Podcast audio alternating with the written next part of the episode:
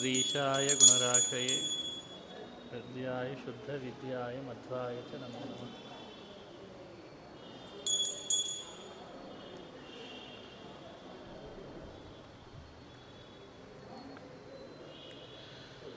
ಶ್ರೀ ಗುರುಭ್ಯೋ ನಮಃ. ಹರಿ ಓಂ. ಶುದ್ಧಾನಂದೋರು ಸಂವಿದ್ಯುತಿಬಲಬಹುಲೋದಾರ್ಯವೀರ್ಯಾತಿದೇಹಂ ಚಿಂತಾಸಂತಾಪಲೇಪೋದ್ಭವಮೃತ್ಯುಮುಖರಾಶೇಷದೋಷಾತಿದೂರಂ ಸದ್ಭಿರ್ವೈರಾಗ್ಯಭಕ್ತಿಶ್ರುತಿಮತಿನಿಯತಧ್ಯಾನಜಜ್ಞಾನಯೋಗಾತ್ ಗಮ್ಯಂ ವಂದೇ ಮುಕುಂದಾಭಿಧಮಮಲಮಲಂ ಬ್ರಹ್ಮ ವೇದಾಂತವೇದ್ಯಂ ಅಭ್ರಮಂ ಭಂಗರಹಿತಂ ಅಜಡಂ ವಿಮಲಂ ಸದಾ ಆನಂದತೀರ್ಥಮತುಳಂ ಭಜೆ ತಾಪತ್ರಯಾಪಹಂ. ಮೂಕೋಪಿ ಯತ್ಪ್ರಸಾದೇನ ಮುಕುಂದಶಯನಾಯತೆ ರಾಜರಾಜಾಯತೆ ರಿಕ್ತೋ ರಾಘವೇಂದ್ರಂ ತಮಾಶ್ರಯೇ. ಆಪಾದಮೌಲಿಪರ್ಯಂತಂ ಗುರುಣಾಮಾಕೃತಿಂ ಸ್ಮರೇತ್ ತೇನ ವಿಘ್ನಾಃ ಪ್ರಣಶ್ಯಂತಿ ಸಿದ್ಧ್ಯಂತಿ ಚ ಮನೋರಥಾಃ. ಶ್ರೀ ಹರಿವಾಯು ಗುರುಗಳ ಚರಣಾರವಿಂದಗಳಲ್ಲಿ ಭಕ್ತಿಪೂರ್ವಕ ಪ್ರಣಾಮಗಳನ್ನು ಅರ್ಪಿಸಿ ಭಗವದ್ಗೀತೆಯ 7ನೇ ಅಧ್ಯಾಯದಲ್ಲಿ ನಿನ್ನೆ ಚಿಂತನೆ ಮಾಡುವಾಗ ಶ್ರೀಕೃಷ್ಣ ಪರಮಾತ್ಮ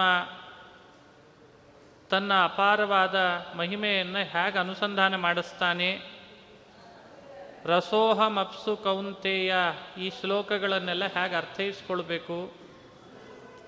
ಮತ್ತಃ ಪರತರಂ ನಾಣ್ಯತ್ ಕಿಂಚಿದಸ್ತಿ ಧನಂಜಯ, ಮತ್ತಃ ಪರತರಂ ಅನ್ನೋದನ್ನು ಹೇಗೆ ಚಿಂತನೆ ಮಾಡಬೇಕು, ಸಾಧ್ಯವಾದಷ್ಟು ಇವುಗಳ ಅನುಸಂಧಾನವನ್ನು ಮಾಡ್ತಾ ಬಂದ್ವಿ. 11ನೇ ಶ್ಲೋಕ ಬಲಂ ಬಲವತಾಂ ಚಾಹಂ ಕಾಮರಾಗವಿವರ್ಜಿತಂ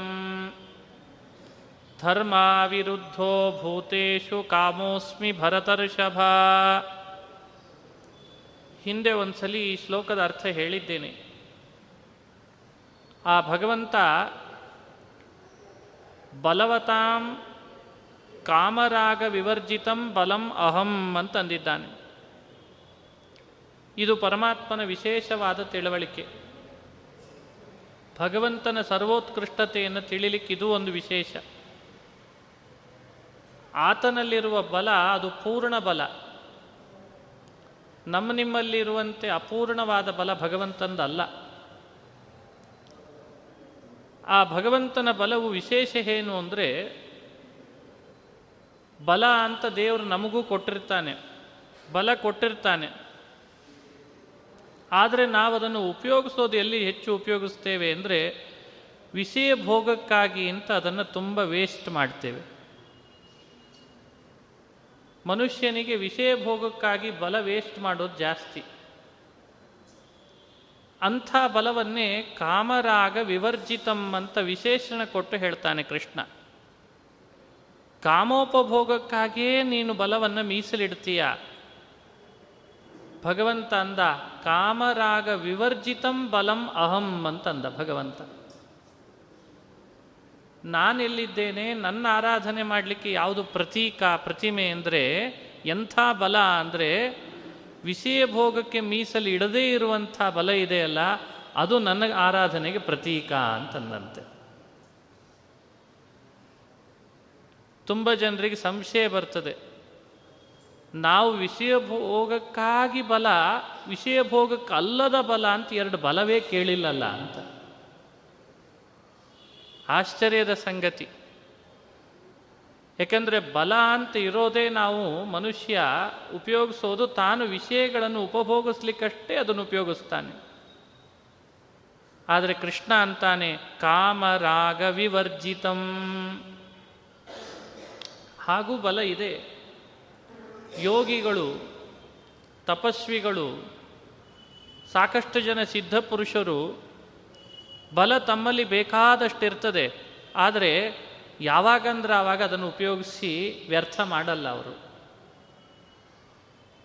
ಹೀಗಾಗಿ ಮಹಾಭಾರತದಲ್ಲಿ ಜರಾಸಂಧನಲ್ಲಿ ಸಾಕಷ್ಟು ಬಲ ಇತ್ತು, ಕೀಚಕನಲ್ಲಿ ತುಂಬ ಬಲ ಇತ್ತು. ಕೀಚಕ ಆ ಕಾಲದ ಬಲಿಷ್ಠರಲ್ಲಿ ಎತ್ತರದಲ್ಲಿದ್ದಂತೆ, ಅಗ್ರಗಣ್ಯ ಸ್ಥಾನದಲ್ಲಿದ್ದಂತೆ, ಬಲಿಷ್ಠರಲ್ಲಿ ಅಗ್ರಗಣ್ಯ ಕೀಚಕ. ಆದರೆ ಆ ಕೀಚಕನ ಬಲ ಎಲ್ಲ ಉಪಯೋಗ ಆಗ್ತಿದ್ದದ್ದೆಲ್ಲಿ ಅಂದರೆ ವಿಷಯೋಪಭೋಗಕ್ಕೆ, ಕಾಮೋಪಭೋಗಕ್ಕೆ ಉಪಯೋಗಿಸ್ತಿದ್ದಂತೆ. ಅದೇ ಭೀಮನಲ್ಲಿಯೂ ಬಲ ಇತ್ತು. ಭೀಮಸೇನ್ನಲ್ಲಿದ್ದ ಬಲ ಮಾತ್ರ ಯಾವ ಕಾರಣಕ್ಕೂ ಉಪಭೋಗಕ್ಕೆ, ಕಾಮಕ್ಕೆ ಅಂತ ಉಪಯೋಗ ಆಗಲಿಲ್ಲ. ಅಂಥ ಬಲಗಳೆಲ್ಲ ಭಗವಂತನ ಆರಾಧನೆಗೆ ಪ್ರತೀಕ ಅಂತ ಆಗ್ತದಂತೆ. ಹೀಗಾಗಿ ದೇವರು ಕೊಟ್ಟ ಬಲವನ್ನು ಕೇವಲ ಭೋಗಕ್ಕೆ ಉಪಯೋಗಿಸದೆ, ಕೇವಲ ದೇಹಕ್ಕೆ, ದೇಹ ಪೋಷಣೆಗೆ ಅಂತ ಉಪಯೋಗಿಸದೆ, ಅದು ದೇವರ ಪ್ರತೀಕ ಅಂತ ಅಲ್ಲಿ ಅದನ್ನು ಅನುಸಂಧಾನ ಮಾಡೋದಿದೆಯಲ್ಲ, ಅದು ನಮಗೆ ವಿಜ್ಞಾನ ಅಂತ ಆಗ್ತದೆ ಅಂತ ಕೃಷ್ಣ. ಇದು ಒಂದು ಅಭಿಪ್ರಾಯ, ಚಿಂತನೆ ಮಾಡಬೇಕಾದದ್ದು. ಇದನ್ನು ಹೇಳುವಾಗ ಹೀಗೆ ಹೇಳ್ತಾರೆ, ಅಸ್ಥಾನೇ ಅಪ್ರಯುಜ್ಯಮಾನತ್ವಾತ್ ರಾಗವರ್ಜಿತಂ ಅಂತಾರೆ. ಯಾವ ಸ್ಥಾನದಲ್ಲಿ ಯಾವುದನ್ನು ಉಪಯೋಗಿಸ್ಬೇಕೋ ಅದನ್ನು ಅಲ್ಲೇ ಉಪಯೋಗಿಸ್ಬೇಕಂತೆ, ಯಾವುದನ್ನು ಎಲ್ಲಿ ಉಪಯೋಗಿಸಬಾರ್ದೋ ಅಲ್ಲಿ ನಾವು ಅದನ್ನು ಉಪಯೋಗಿಸಿದರೆ ಅದು ವ್ಯರ್ಥ ಆಗ್ತದೆ, ಅದು ತಪ್ಪಾಗ್ತದೆ. ಹಾಗಾಗಿ ಬಲವನ್ನು ಯಾವ ಸ್ಥಾನದಲ್ಲಿ ಉಪಯೋಗಿಸ್ಬೇಕೋ ಅಲ್ಲೇ ಉಪಯೋಗಿಸ್ತದೆ. ಅಂಥ ಬಲ ಮಾತ್ರ ಭಗವಂತನ ಸನ್ನಿಧಾನಕ್ಕೆ ಪಾತ್ರ ಆಗಿರ್ತದಂತೆ.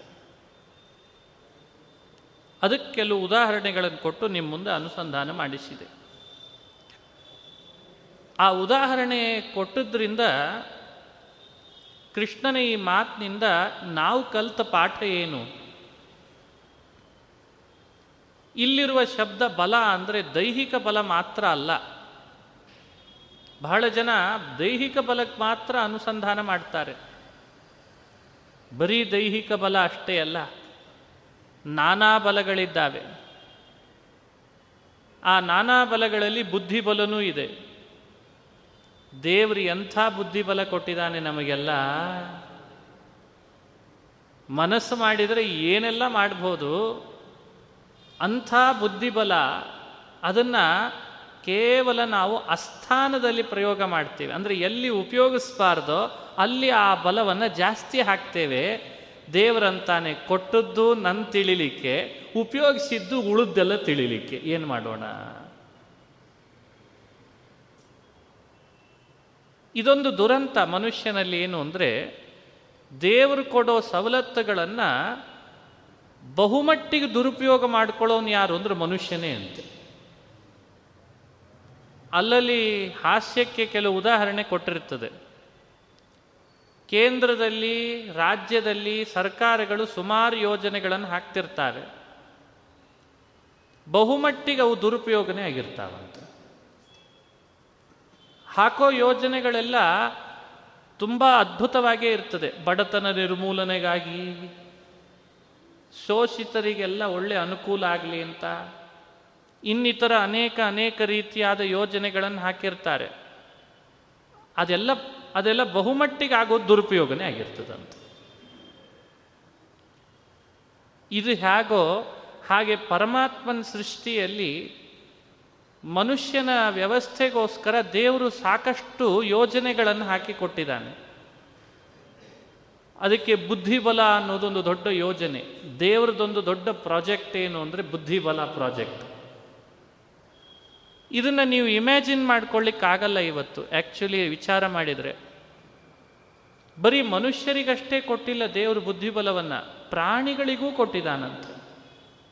ಅದಕ್ಕೆ ದೇವರಿಗೆ ಕೈ ಮುಗಿಬೇಕು. ಏನು ಸ್ವಾಮಿ ನೀನು ಮನುಷ್ಯರಿಗೆ ಕೊಟ್ಟು, ಪಶುಗಳಿಗೆ ಕೊಟ್ಟು, ಪಕ್ಷಿಗಳಿಗೆ ಕೊಟ್ಟು, ಆಶ್ಚರ್ಯ ಆಗ್ತದೆ ಭಗವಂತನ ಈ ವ್ಯವಸ್ಥೆ, ಈ ಸಿಸ್ಟಮ್ ನೋಡಿದರೆ. ಜ್ಞಾನಂ ಸಂಸ್ಥಾಪಯಾಮಾಸ ಮನುಷ್ಯ ಪಿತೃಪಕ್ಷಿಷು ಅಂತಂತಾರೆ. ಬಹಳ ಅದ್ಭುತ.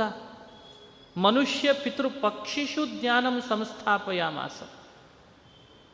ಒಬ್ಬ ಎಜುಕೇಷನ್ ಮಂತ್ರಿ ಇದ್ದ ಒಂದು ದೇಶದಲ್ಲಿ ಎಲ್ಲ ಕಡೆಯಲ್ಲೂ ಸಾಕ್ಷರತೆ ಅಭಿಯಾನದಿಂದ ಒಂದಿಷ್ಟು ತಿಳುವಳಿಕೆ ಕೊಡಿಸ್ಲಿಕ್ಕೇನೆ ಹರಸಾಹಸ ಮಾಡ್ತಿರ್ತಾನೆ. ಸಿಲೆಬಸ್ ಹೆಂಗೆ ಹಾಕಲಿ, ಯಾವ ರೀತಿಯಾಗಿ ಬೋಧನೆ ಮಾಡಿಸ್ಬೇಕು, ಏನೆಲ್ಲ ಸಾಹಸ ಮಾಡ್ತಿರ್ತಾನೆ. ಆದರೆ ಭಗವಂತ ಯಾವ ಸಿಲೆಬಸ್ಸು ಹಾಕಲಿಲ್ಲ, ಪಠ್ಯ ಪುಸ್ತಕಗಳನ್ನು ಮುದ್ರಣ ಮಾಡಲಿಲ್ಲ. ದೇವರು ಪಶು ಪಕ್ಷಿಗಳಿಗೆಲ್ಲ ಆ ಒಳಗೆ ಬುದ್ಧಿಬಲ ಕೊಡಬೇಕು ಅಂಥೇಳಿ ಪಠ್ಯಪುಸ್ತಕ ಪ್ರಿಂಟ್ ಮಾಡಿಸಿದ್ನ, ಶಾಲೆ ತೆರೆದ್ನ, ಅವು ಮಕ್ಕಳನ್ನು ಹಡಿತಾವೆ, ತಮ್ಮ ತಮ್ಮ ಮಕ್ಕಳ ಪಾಲನೆ ಪೋಷಣೆಗೆ ಅಂತ ಅವು ವ್ಯವಸ್ಥೆ ಮಾಡ್ಕೋತಾವೆ, ಅವಕ್ಕೇಂತ ಒಂದು ಗೂಡು ವ್ಯವಸ್ಥೆ ಮಾಡ್ಕೋತಾವೆ. ಈ ಏನು ಬುದ್ಧಿಬಲ ಇದೆ, ಇವೆಲ್ಲ ಎಲ್ಲಿದ ಬಂತು, ಯಾರು ವ್ಯವಸ್ಥೆ ಮಾಡಿದ್ದಿದೆಲ್ಲ? ನಾವೆಲ್ಲ ಸಿಮೆಂಟಿಂದ ಕಟ್ಕೊಂಡ್ರೆ ಅವು ಹುಲ್ಲಿಂದ ಕಟ್ಕೊಳ್ತಾವೆ ಭಾಳ. ಆದರೆ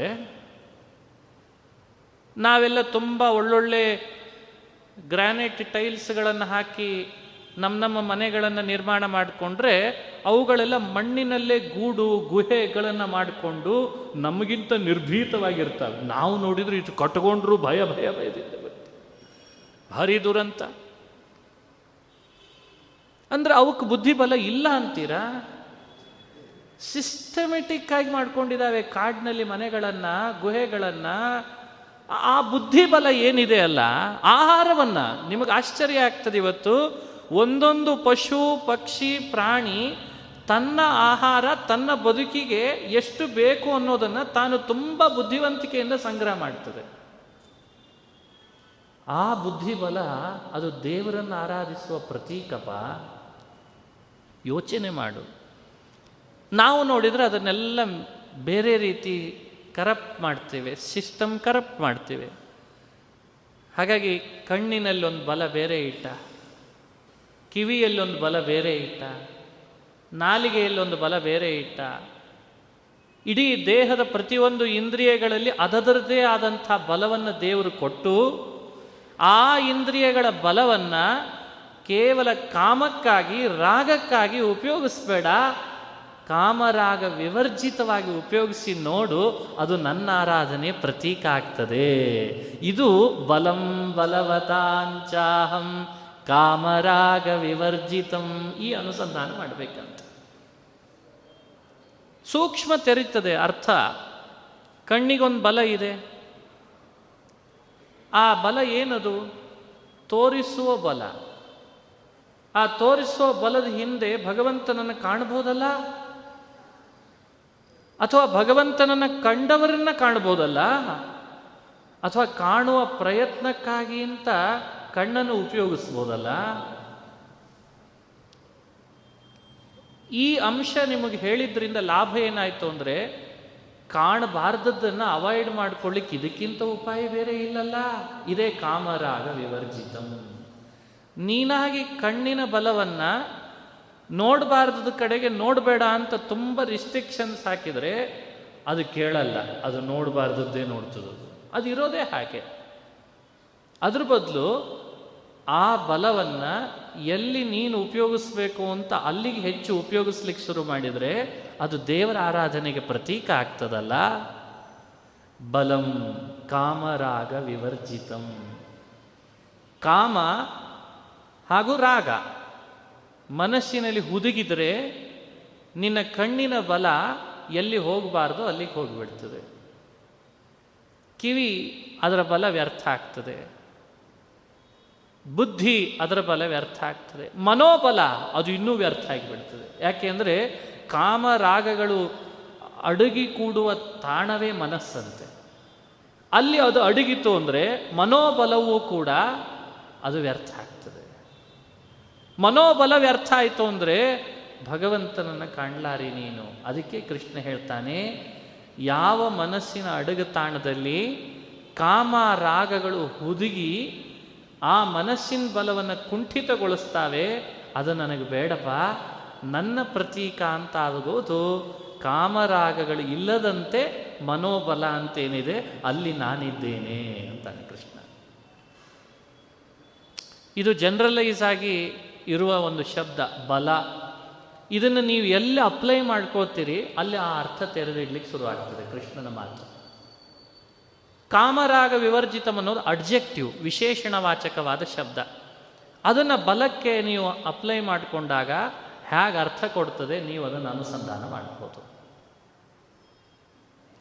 ಇದನ್ನು ಕೃಷ್ಣ ಬಲಂ ಬಲವತಾಂಚಾಹಂ ಕಾಮರಾಗ ವಿವರ್ಜಿತಂ, ಬಲವತಾಂ ಷಷ್ಠಿ ಸಪ್ತಮ್ಯರ್ಥದಲ್ಲಿ ಬಲವತ್ಸು ಸ್ಥಿತ್ವ ಕಾಮರಾಗ ವಿವರ್ಜಿತಂ ಬಲಮಹಮಸ್ಮಿ. ನಿನ್ನೆ ಹೇಳುವಾಗ ಒಂದು ಮಾತು ಹೇಳಿದೆ, ನಮಗಿಂತ ತುಂಬ ಬಲಿಷ್ಠರಿರ್ತಾರೆ, ನಮ್ಮನ್ನು ಅವರು ಥಳಿಸ್ಲಿಕ್ಕೆ ಹೊಡಿಲಿಕ್ಕೆ ಬರ್ತಿರ್ತಾರೆ, ನಮಗಷ್ಟು ಶಕ್ತಿ ಇಲ್ಲ, ಅವರನ್ನು ಎದುರಿಸಿ ವಿರೋಧಿಸುವಷ್ಟು ಶಕ್ತಿ ಇಲ್ಲ, ಅದು ಮಾತಿನಿಂದಲೂ ಇರಬಹುದು.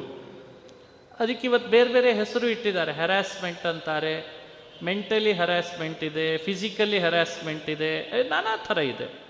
ನಮಗಷ್ಟು ಶಕ್ತಿ ಇಲ್ಲ, ನಾವು ಅದನ್ನು ಅವ್ರ ಜೊತೆಗೆ ಎದುರಿಸಲಾರಿವಿ ಅಂತ ಇಟ್ಕೊಳ್ಳೋಣ.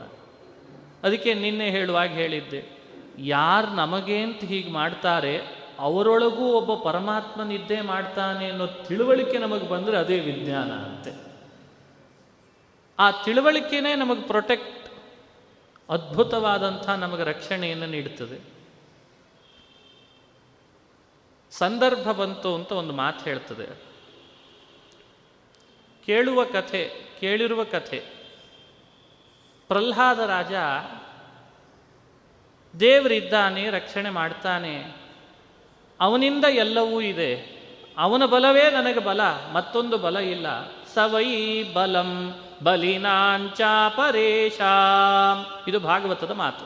ಸವೈ ಬಲಂ ಬಲಿನಾಂಚಾಪರೇಶಾಂ, ಬಲಿನಾಂ ಸವೈ ಬಲಂ ಅಂತ ಪ್ರಹ್ಲಾದ ಹೇಳಿದ್ದಂತೆ. ಈ ಮಾತು ಯಾವಾಗ ಆಡಿದ ಆತ ಅಂದರೆ, ಸಂದರ್ಭ ಹೀಗೆ ಬಂತು. ಅಹೋಬಿಲ ರಾಜಧಾನಿ, ನಾಸ್ತಿಕ ಅಪ್ಪ ಆಸ್ತಿಕ ಮಗ. ನೋಡಿದ್ರ, ಈಗಿಂದಷ್ಟೇ ಸಮಸ್ಯೆ ಇಲ್ಲ, ಆಗಲೂ ಈ ಥರದ ಸಮಸ್ಯೆಗಳಿರ್ತಿತ್ತು ಅಂತಾರೆ ವೇದವ್ಯಾಸರು. ತುಂಬ ಜನ ಮನೆಯಲ್ಲಿ ಬಂದು ಗೋಳಾಡ್ತಿರ್ತಾರೆ, ನಾವೇನೋ ದೇವರು ಭಕ್ತಿ ವ್ರತ ನಿಯಮ ಎಲ್ಲ ಮಾಡ್ತಿರ್ತೇವೆ ಆಚಾರ್ಯರೇ, ನಮ್ಮ ಮಕ್ಕಳು ಆ ದಾರಿಗೆ ಬರ್ತಿರ್ವಲ್ಲ ಅಂತ. ಕೆಲವರು ಮಕ್ಕಳೇ ಹೇಳ್ತಾರೆ, ನಾವೇನೋ ಹೀಗಿದ್ದೇವಿ, ಸ್ವಲ್ಪ ರಿಲೀಜಿಯಸ್ ಆಗಿದ್ದೇವಿ, ನಮ್ಮ ತಂದೆ ತಾಯಿಗೆ ಇದೆಲ್ಲ ಇಷ್ಟ ಇಲ್ಲ ಅಂತಂತಿರ್ತಾರೆ. ಈ ಥರದ ತಂದೆಗೆ ಬೇಡವಾದದ್ದು ಮಗ, ಮಗನಿಗೆ ಬೇಡವಾದದ್ದು ತಂದೆ, ಇದೆಲ್ಲ ಸಮಸ್ಯೆನೇ ಅಲ್ಲ ಅಂತದೆ ಪುರಾಣಗಳೆಲ್ಲ. ಯಾಕೆಂದರೆ ಇದು ಸಾರ್ವಕಾಲಿಕ.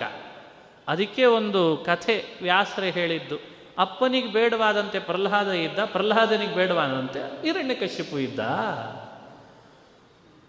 ಒಂದು ಸಣ್ಣ ಪ್ರಸಂಗವನ್ನು ವ್ಯಾಸರು ಹೇಳ್ತಾರೆ. ಅಪ್ಪನಿಗೆ ದೇವರು ಬೇಡವಾಗಿತ್ತು, ಪ್ರಹ್ಲಾದನಿಗೆ ದೇವರು ಬೇಕಾಗಿತ್ತು, ಆ ಕಾಲದಿಂದ ಬಂತು. ಹಿರಣ್ಯಕಶ್ಯಪು ತುಂಬ ಗದರಿಸಿ ಕೇಳಿದ, ಪ್ರಹ್ಲಾದ ಅಷ್ಟು ದೇವರಿದ್ದಾನೆ ರಕ್ಷಣೆ ಮಾಡ್ತೇನೆ ಅಂತ ಅವನ ಬಗ್ಗೆ ಮಾತನಾಡ್ತಿದ್ದೀಯಲ್ಲ ಯಾವಾಗಲೂ ಕೂಡ, ಯಾರ ಬಲದಿಂದ ಹೀಗೆ ಮಾತನಾಡ್ತೀಯ ಅಂತ ಕೇಳಿದ್ನಂತೆ. ಅಂದರೆ ಅವನ ಮಾತಿಗೆ, ಅವನ ಎಕ್ಸಿಸ್ಟೆನ್ಸಿಗೆ ಹಿಂದೆ ಒಂದೇನಾದರೂ ಪೂರಕ ಶಕ್ತಿ ಬೇಕಲ್ಲ, ಅವನ ಇರುವಿಕೆಗೊಂದು ಶಕ್ತಿ ಬೇಕಲ್ಲ, ಯಾರ ಬಲ ನಿನಗಿಷ್ಟೆಲ್ಲ ಮಾತನಾಡ್ಲಿಕ್ಕೆ, ಯಾರ ಬಲ? ಪ್ರಹ್ಲಾದ ಒಂದೇ ಮಾತು, ಸವೈ ಬಲಂ ಬಲಿನಾಂ ಚಾಪರೇಶಾಂ. ಒಂದು ಮಾತು ಹೇಳಿದ್ದಂತೆ, ನೀನು ಯಾರ ಬಲದಿಂದ ಇಷ್ಟೆಲ್ಲ ಮಾತನಾಡ್ತಿದ್ದೀಯೋ ಅವಂದೇ ಬಲ ನನಗಿದೆ ಅಂತಂದಂತೆ. ಯಾಕೆಂದರೆ ನಿನಗೆ ನಾನು ಭಾರಿ ಬಲಿಷ್ಠ ಅಂತ ನಿನಗೊಂದು ಅಭಿಮಾನ ಇದೆಯಲ್ಲ, ಬ್ರಹ್ಮದೇವರ ವರ ಪಡೆದವ, ನನಗಂತೂ ಸಾವಿಲ್ಲ ಅಂತ ಒಂದು ಅಭಿಮಾನ ಇದೆಯಲ್ಲ ನಿನಗೆ, ಈ ಅಭಿಮಾನದ ಹಿಂದೆ ಇಷ್ಟು ಒಳಗಡೆ ನಿನಗೆ ಬರ್ತಿರುವ ಬಲ ಏನಿದೆ, ಈ ಬಲದ ಹಿಂದೆ ಯಾರಿದ್ದಾನೋ ಅವನೇ ನನಗೂ ಇದ್ದಾನೆ ಅಂತಂದಂತೆ. ಅದನ್ನು ನಾವಿಲ್ಲಿ ಅನುಸಂಧಾನಕ್ಕೆ ತಂದರೆ ಬಲಂ ಬಲವತಾಂಚಾಸ್ಮಿ. ನೋಡ್ರಿ, ಭಗವದ್ಗೀತೆ ಎಷ್ಟು ಅರ್ಥ ಕೊಡ್ತದೆ ನಮಗೆ ಅಂದರೆ. ಅಭಿಪ್ರಾಯ ಯೋಚನೆ ಮಾಡ್ರಿ, ದೇವರನ್ನು ಇಲ್ಲ, ದೇವರನ್ನು ಅಲ್ಲಗಳೆಯೋದು, ದೇವರ ಬಗ್ಗೆ ಅಶ್ರದ್ಧೆ, ದೇವರನ್ನು ದ್ವೇಷಿಸುವವನು, ಅವನೊಳಗೂ ಒಂದು ಬಲ ಇದೆಯಲ್ಲ, ಅದ್ರ ಹಿಂದೂ ಪ್ರೇರೇಪಕನಾಗಿ ದೇವರಿದ್ದಾನಲ್ಲ, ಅವನೇ ನನ್ನ ಬಲ ಅಂತ ಅನ್ನಬೇಕಾದ್ರೆ ಪ್ರಹ್ಲಾದನ ಅನುಸಂಧಾನದಿಂದ ಹಿರಣ್ಯಕಶಿಪುನೇ ಸ್ವಲ್ಪ ಸ್ಟನ್ನಾದಂತೆ. ಅರೆ, ನನ್ನ ಮಗ ಹೀಗೆ ಮಾತನಾಡಿದ್ನಲ್ಲ ಅಂತ. ಅವನಿಗೊಂದು ಅಭಿಮಾನ, ನನಗೆಲ್ಲ ದೇವರ ಬಲ ಅಲ್ಲ, ನನಗೆ ನಂದೇ ಬಲ ಅನ್ನಂತೆ. ಅದಾಮೇಲೆ ಚರ್ಚೆ ನಡೀತು, ಆಮೇಲೆ ನರಸಿಂಹ ಬಂದ, ಹಿರಣ್ಯಕಶಿಪು ನನ್ನ ಸೆದೆ ಬಡದ, ಅದೆಲ್ಲ ಕಥೆ ಆಮೇಲೆ ಇರಲಿ. ಒಂದು ಸುಮ್ಮನೆ ಉದಾಹರಣೆ ಕೊಟ್ಟೆ, ಯಾಕಿದ್ರ ಉದಾಹರಣೆ ಅನ್ನೋದು ನಿಮಗೆ ಅನುಸಂಧಾನಕ್ಕೆ ಬರ್ತದೆ. ಹಾಗಾಗಿ ಪ್ರಹ್ಲಾದನಿಗೆ ಒಂದು ದಿನ ಅವನು ಹಾಸಿಗೆಯಿಂದ ಏಳುವಾಗ ಅವರ ಮನೆ ತುಂಬ ದೇವರ ಫೋಟೋಗಳು ಹಾಕಿರಲಿಲ್ಲ ಹಿರಣ್ಯಕಶ್ಯಪು ಮನೆ ಒಳಗೆ. ನಿಮಗೆ ಆಶ್ಚರ್ಯ ಆಗ್ತದೆ, ಇತ್ತೀಚೆಗೆ ಬಹಳ ಜನರು ನೀವು ಯಾಕೆ ದೇವರ ಸ್ಮರಣೆ ಮಾಡಲ್ಲ, ನಾವು ಮಾಡೋಣ ಅಂತ ಇರ್ತೇವಿ, ನಮ್ಮ ಪರಿಸರ ಹಾಗಿಲ್ಲ ಅದಕ್ಕೆ ಮಾಡಲ್ಲ ಅಂತ ಅಬಾಬಾಬಾಬಾ ಪರಿಸರದ ಮೇಲೆ ಹಾಕ್ತಾರೆ. ನಮ್ಮ ಸುತ್ತಮುತ್ತಲಿನವರು ಹಾಗೆ ಸಪೋರ್ಟ್ ಮಾಡಬೇಕಲ್ವಾ, ಅವ್ರು ಮಾಡಲ್ಲ ಅದಕ್ಕೆ ನಾವು ಮಾಡಲ್ಲ ಅಂತಾರೆ. ನಮ್ಮ ಫ್ಯಾಮಿಲಿ ಪ್ರಾಬ್ಲಮ್ ಭಾಳ ಇದೆ, ಹೀಗಾಗಿ ನಮಗೆ ಆ ದೇವರು ರಿಲಿಜಿಯಸ್ ವ್ಯವಸ್ಥೆಗಳೆಲ್ಲ ಸ್ವಲ್ಪ ಆಗಿ ಬರಲ್ಲ. ಫ್ಯಾಮಿಲಿ ಮೇಲೆ ಹಾಕ್ತಾರೆ, ಪರಿಸರದ ಮೇಲೆ ಹಾಕ್ತಾರೆ, ಸುತ್ತಲೂ ವಾತಾವರಣ ಹೇಗಿರ್ತದೋ ಹಾಗೆ ಅಲ್ವಾ ನಾವು ಇರಬೇಕು, ಅದಕ್ಕೆ ವಿರುದ್ಧವಾಗಿ ಇರಲಿಕ್ಕಾಗ್ತದಾ, ಹೀಗೆ ಬೇರೆ ಹೇಳ್ತಾರೆ. ಮತ್ತೆ ಅದಕ್ಕೆ ವ್ಯಾಸರು ಒಂದು ಉದಾಹರಣೆ ಕೊಟ್ಟಿದ್ದಾರೆ, ಪ್ರಹ್ಲಾದ ಒಬ್ಬ ಸಾಕು ಜಗತ್ತಿಗೆ ತಿದ್ದಲಿಕ್ಕೆ ಅನ್ನಂತೆ. ಒಬ್ಬ ಪ್ರಹ್ಲಾದ, ಯಾಕೆ ಅವನು ಹುಟ್ಟಿನಿಂದ ದೇವ್ರ ಫೋಟೋನೇ ನೋಡಲಿಲ್ಲಂತೆ. ಅವರ ಅಪ್ಪ ಹಿರಣ್ಯಕಶ್ಯಪ ಮನೆಯಲ್ಲಿ ತಂದೆ ಫೋಟೋ ಹಾಕ್ಕೊಂಡಿರ್ತಿದ್ದಂತೆ, ಎಲ್ಲ ಕಡೆಯಲ್ಲಿ ತನ್ನ ಚಿತ್ರಪಟಗಳೇ, ದೇವರದೆಲ್ಲೂ ಹಾಕಿರಲಿಲ್ಲ. ಯಾಕೆ ತನಗೆ ತಾನೇ ದೇವರು ಅಂತಿದ್ದ ಆತ. ಅಂಥ ವಿಚಿತ್ರ ವ್ಯಕ್ತಿ. ಕಣ್ಣು ತೆರೆದ್ರೆ ಹಿರಣ್ಯಕಶಿಪುನ್ ನೋಡಬೇಕು. ಅಲ್ಲಿ ಇಲ್ಲಿ ಮಾತು ಯಾರ್ದಾದ್ರೂ ಆಡಿಸೋಣ ನಾಲ್ಕು ಒಳ್ಳೆ ವಿಚಾರ ಅಂದರೆ ಅವು ರಾಕ್ಷಸರೇ, ಸೈನಿಕರು ರಾಕ್ಷಸರು, ಭೃತ್ಯರೆಲ್ಲ ರಾಕ್ಷಸರು, ಮನೆಯಲ್ಲಿ ಆಳು ಕಾಳುಗಳು ರಾಕ್ಷಸರು, ಕಣ್ಣು ತೆಗೆದ್ರೆ ಎಲ್ಲ ರಾಕ್ಷಸರೇ. ಇಷ್ಟ್ರ ಮಧ್ಯದಲ್ಲಿ ದೈವ ಭಕ್ತಿ ಮಾಡ್ತಾ ಇದ್ದ ಒಬ್ಬನೇ ಒಬ್ಬ ವ್ಯಕ್ತಿ ಅಂದರೆ ಪ್ರಹ್ಲಾದನು. ಪರಿಸರ ಹೇಗಿತ್ತು, ಅವನ ಪರಿಸರ ನೋಡ್ರಿ, ಅವನು ಬೆಳೆದ ವಾತಾವರಣ ನೋಡ್ರಿ, ಅದಕ್ಕೆ ಪ್ರಹ್ಲಾದ ಅಂತಾನೆ. ಇದು ಬಲಂ ಅಂದರೆ, ಬಲ ಅಂದರೆ ಏನು ಅಂದರೆ ಇನ್ನೊಬ್ಬರ ಪ್ರಭಾವಕ್ಕೆ ನಾವು ಒಳಗಾದರೆ ಅದು ದುರ್ಬಲ, ನಮ್ಮ ಪ್ರಭಾವವನ್ನು ಇನ್ನೊಬ್ಬರ ಮೇಲೆ ತೋರಿಸಿದರೆ ಅದು ಬಲ. ಬಲಂ ಬಲವತಾಂಚಾಹಂ ಕಾಮರಾಗ ವಿವರ್ಜಿತಂ. ನೀನು ಮಾಡೋ ದೈವಭಕ್ತಿ, ನೀನು ಮಾಡೋ ದೈವಾರಾಧನೆ, ನಿನ್ನಲ್ಲಿರುವ ನಿಜವಾದ ಶ್ರದ್ಧೆ, ನಿನ್ನಲ್ಲಿರುವ ದೈವ ನಂಬಿಕೆ ಇನ್ನೊಬ್ಬರ ಮೇಲೆ ಪ್ರಭಾವ ತೋರಿಸ್ಬೇಕೇ ಹೊರತು ಇನ್ನೊಬ್ರದ್ದೆಲ್ಲ ನಿನ್ನ ಮೇಲೆ ಪ್ರಭಾವ ತೋರಿಸೋ ಆದರೆ ಅದು ನೀನು ದುರ್ಬಲ ಆದಿ, ಅವರೆಲ್ಲ ಪ್ರಬಲ ಅಂತ ಆಗಿಬಿಡ್ತಾರೆ ಅವಾಗ. ಇದು ಬಲಂ ಬಲವತಾಂಚಾಹಂ. ನಾನು ಅಂದರೆ ಎಲ್ಲಿರ್ತೇನೆ ಗೊತ್ತೋ, ಇನ್ನೊಬ್ಬರ ಪ್ರಭಾವ ನನ್ನ ಮೇಲೆ ಬೀರೋ ಹಾಗಿದ್ರೆ ನಾನಲ್ಲ, ನನ್ನ ಪ್ರಭಾವ ಇನ್ನೊಬ್ಬರ ಮೇಲೆ ಬೀಳ್ತದೆ ಅಂದರೆ ಅಲ್ಲಿ ನಾನು ಅಂತನ್ನಂತೆ ಭಗವಂತ. ಹಾಗೆ ಮನೆ ಒಳಗೆ ಒಬ್ಬ ಭಕ್ತ ಇದ್ದು ಉಳಿದವರನ್ನ ಭಕ್ತರನ್ನಾಗಿ ಮಾಡ್ತಾನಲ್ಲ, ಬಲಂ ಬಲವತಾಂಚ. ಅದು ಭಕ್ತಿಯ ಬಲ, ಅದು ವಿಶ್ವಾಸದ ಬಲ, ಅದು ದೈವದಲ್ಲಿ ಇರುವ ನಂಬಿಕೆಯ ಬಲ ಅಂತ ಅರ್ಥ. ಆವಾಗಲೇ ಹೇಳಿದ್ದು ಮನೋಬಲ, ಕಣ್ಣಿನ ಬಲ, ಕಿವಿಯ ಬಲ, ನಾಲಿಗೆಯ ಬಲ, ಇಂದ್ರಿಯಗಳ ಬಲ. ಈಗ ಹೇಳ್ತಾ ಇರೋದು ದೈವದ ವಿಶ್ವಾಸದ ಬಲ, ನಂಬಿಕೆಯ ಬಲ ಬೇಕಂತ. ನಾನು ಹೀಗಿದ್ದೇನೆ ನೀನು ಹೀಗಿರೋ ಹೊರತು ನೀನು ಇರುವಂತೆ ನನ್ನನ್ನು ಇರೋ ಹಾಗೆ ಮಾಡಬೇಡ. ಒಂದು ಸಲಿ ಮಾಡಲಿ ನೋಡೋಣ. ನನಗಿದೆ ವಿಶ್ವಾಸ, ನಾ ಮಾಡುವ ಪ್ರತಿ ಕೆಲಸಗಳಿಂದ ದೇವರು ಪ್ರೀತನಾಗ್ತಾನೆ ಅನ್ನೋ ವಿಶ್ವಾಸ ನನಗಿದೆ. ಮಾಡುವ ಪ್ರವಚನ ಇರಬಹುದು, ಕೇಳುವ ಭಗವದ್ಗೀತೆ ಇರಬಹುದು, ನಾವು ಮಾಡುವ ಪರಮಾತ್ಮನ ನಾಮಗಳ ಸ್ಮರಣೆ ಇರಬಹುದು, ನಾವು ನಂಬಿದ ಪರಮಾತ್ಮ ನಮ್ಮನ್ನು ರಕ್ಷಕನಾಗಿ ಬೆನ್ನೆಲುಬಾಗಿ ನಿಂತಿದ್ದಾನೆ ಅನ್ನುವ ಶ್ರದ್ಧೆ ಇರಬಹುದು. ಇದು ಬಲ, ಇದು ಯಾವುದಿಲ್ಲ. ಇತ್ತೀಚೆಗೆ ಈ ವ್ಯವಸ್ಥೆ ವಿಷಯದ ಪ್ರವಚನವೂ ಇಲ್ಲ, ಅದು ದುರಂತ ಆಗಿಬಿಟ್ಟಿದೆ. ಮನುಷ್ಯನಿಗೆ ಈಗಿನ ಮಾತು, ಈಗಿನ ಬಿಹೇವಿಯರ್ಸ್ ಹೇಗಾಗಿದೆ ಅಂದರೆ ಅವನ ಮನೋಬಲವನ್ನು ಮೊದಲು ಕುಗ್ಗಿಸ್ಲಿಕ್ಕೆ ಶುರು ಮಾಡಿಬಿಟ್ಟಿದ್ದಾರೆ. ಯಾರೇನಂದು ಬಿಡ್ತಾರೋ ಹಾಗಿದ್ರೆ, ಅವರು ಹಾಗೆ ಅಂತಾರೋ ಬಿಡ್ತಾರೋ, ಇವ ಅಂತೂ ಚೇಂಜ್ ಆಗಿಬಿಡುತ್ತಾರೆ. ಇದು ದುರಂತ.